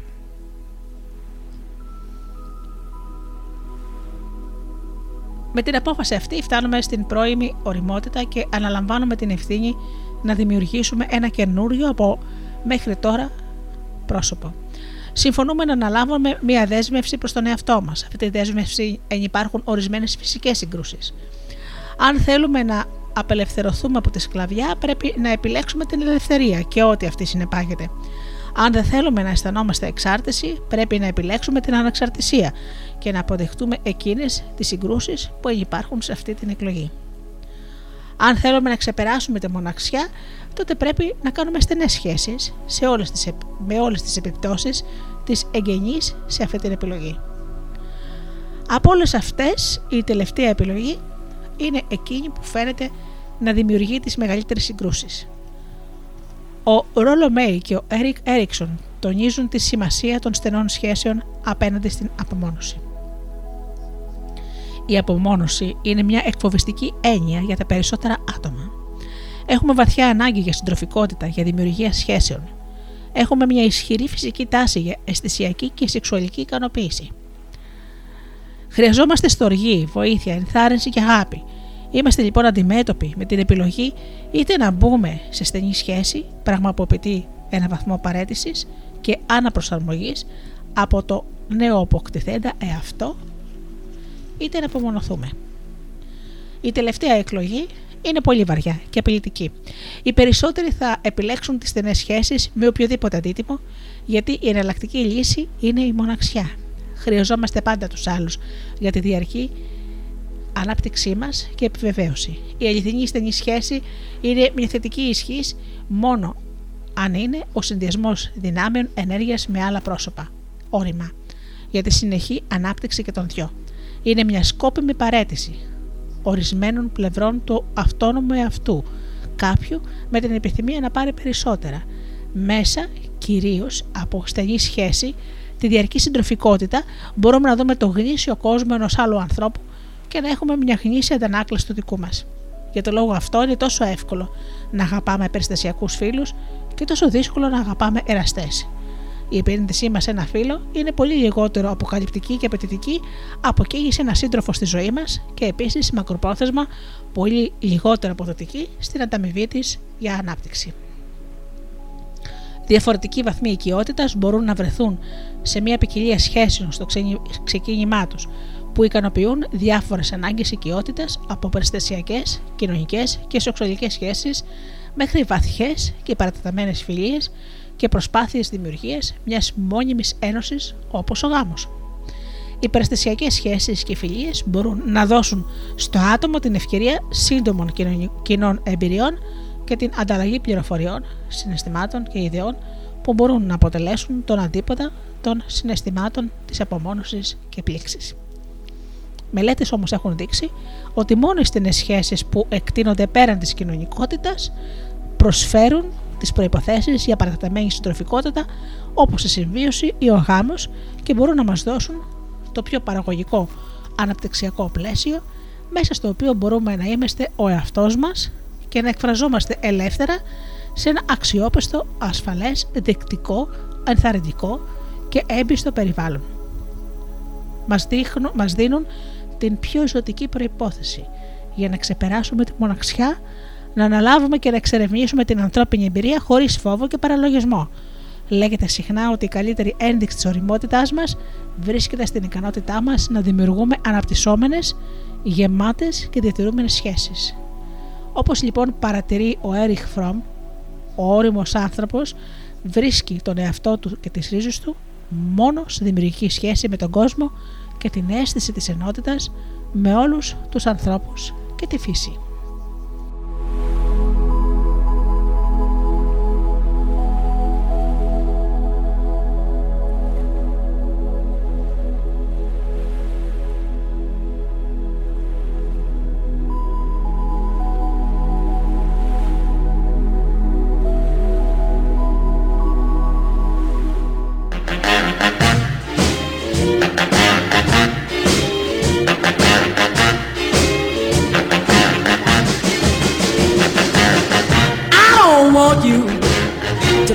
Slave.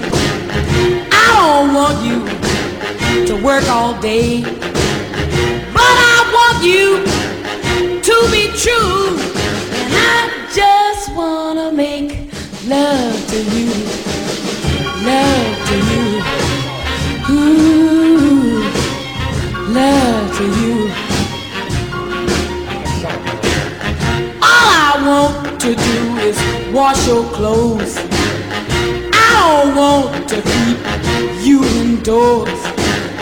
There is nothing for you to do but keep me making love to you, love to you, ooh, love to you.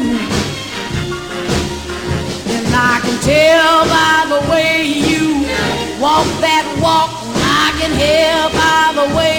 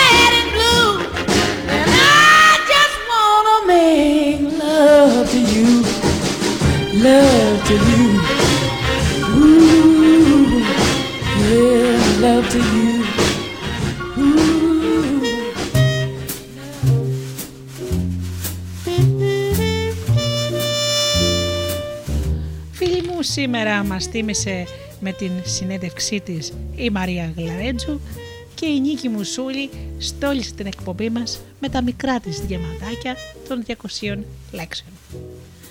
Αυτό που υπόσχομαι εγώ σε εσάς είναι να γίνομαι όλο και καλύτερη και να σας κρατώ συντροφιά Παρασκευές στις 8 το βράδυ όπως πάντα. Αγαπημένοι μου φίλοι, να περνάτε καλά, να είστε καλά και αγαπήστε τον άνθρωπο που βλέπετε κάθε μέρα στον καθρέφτη. Καλό σας βράδυ.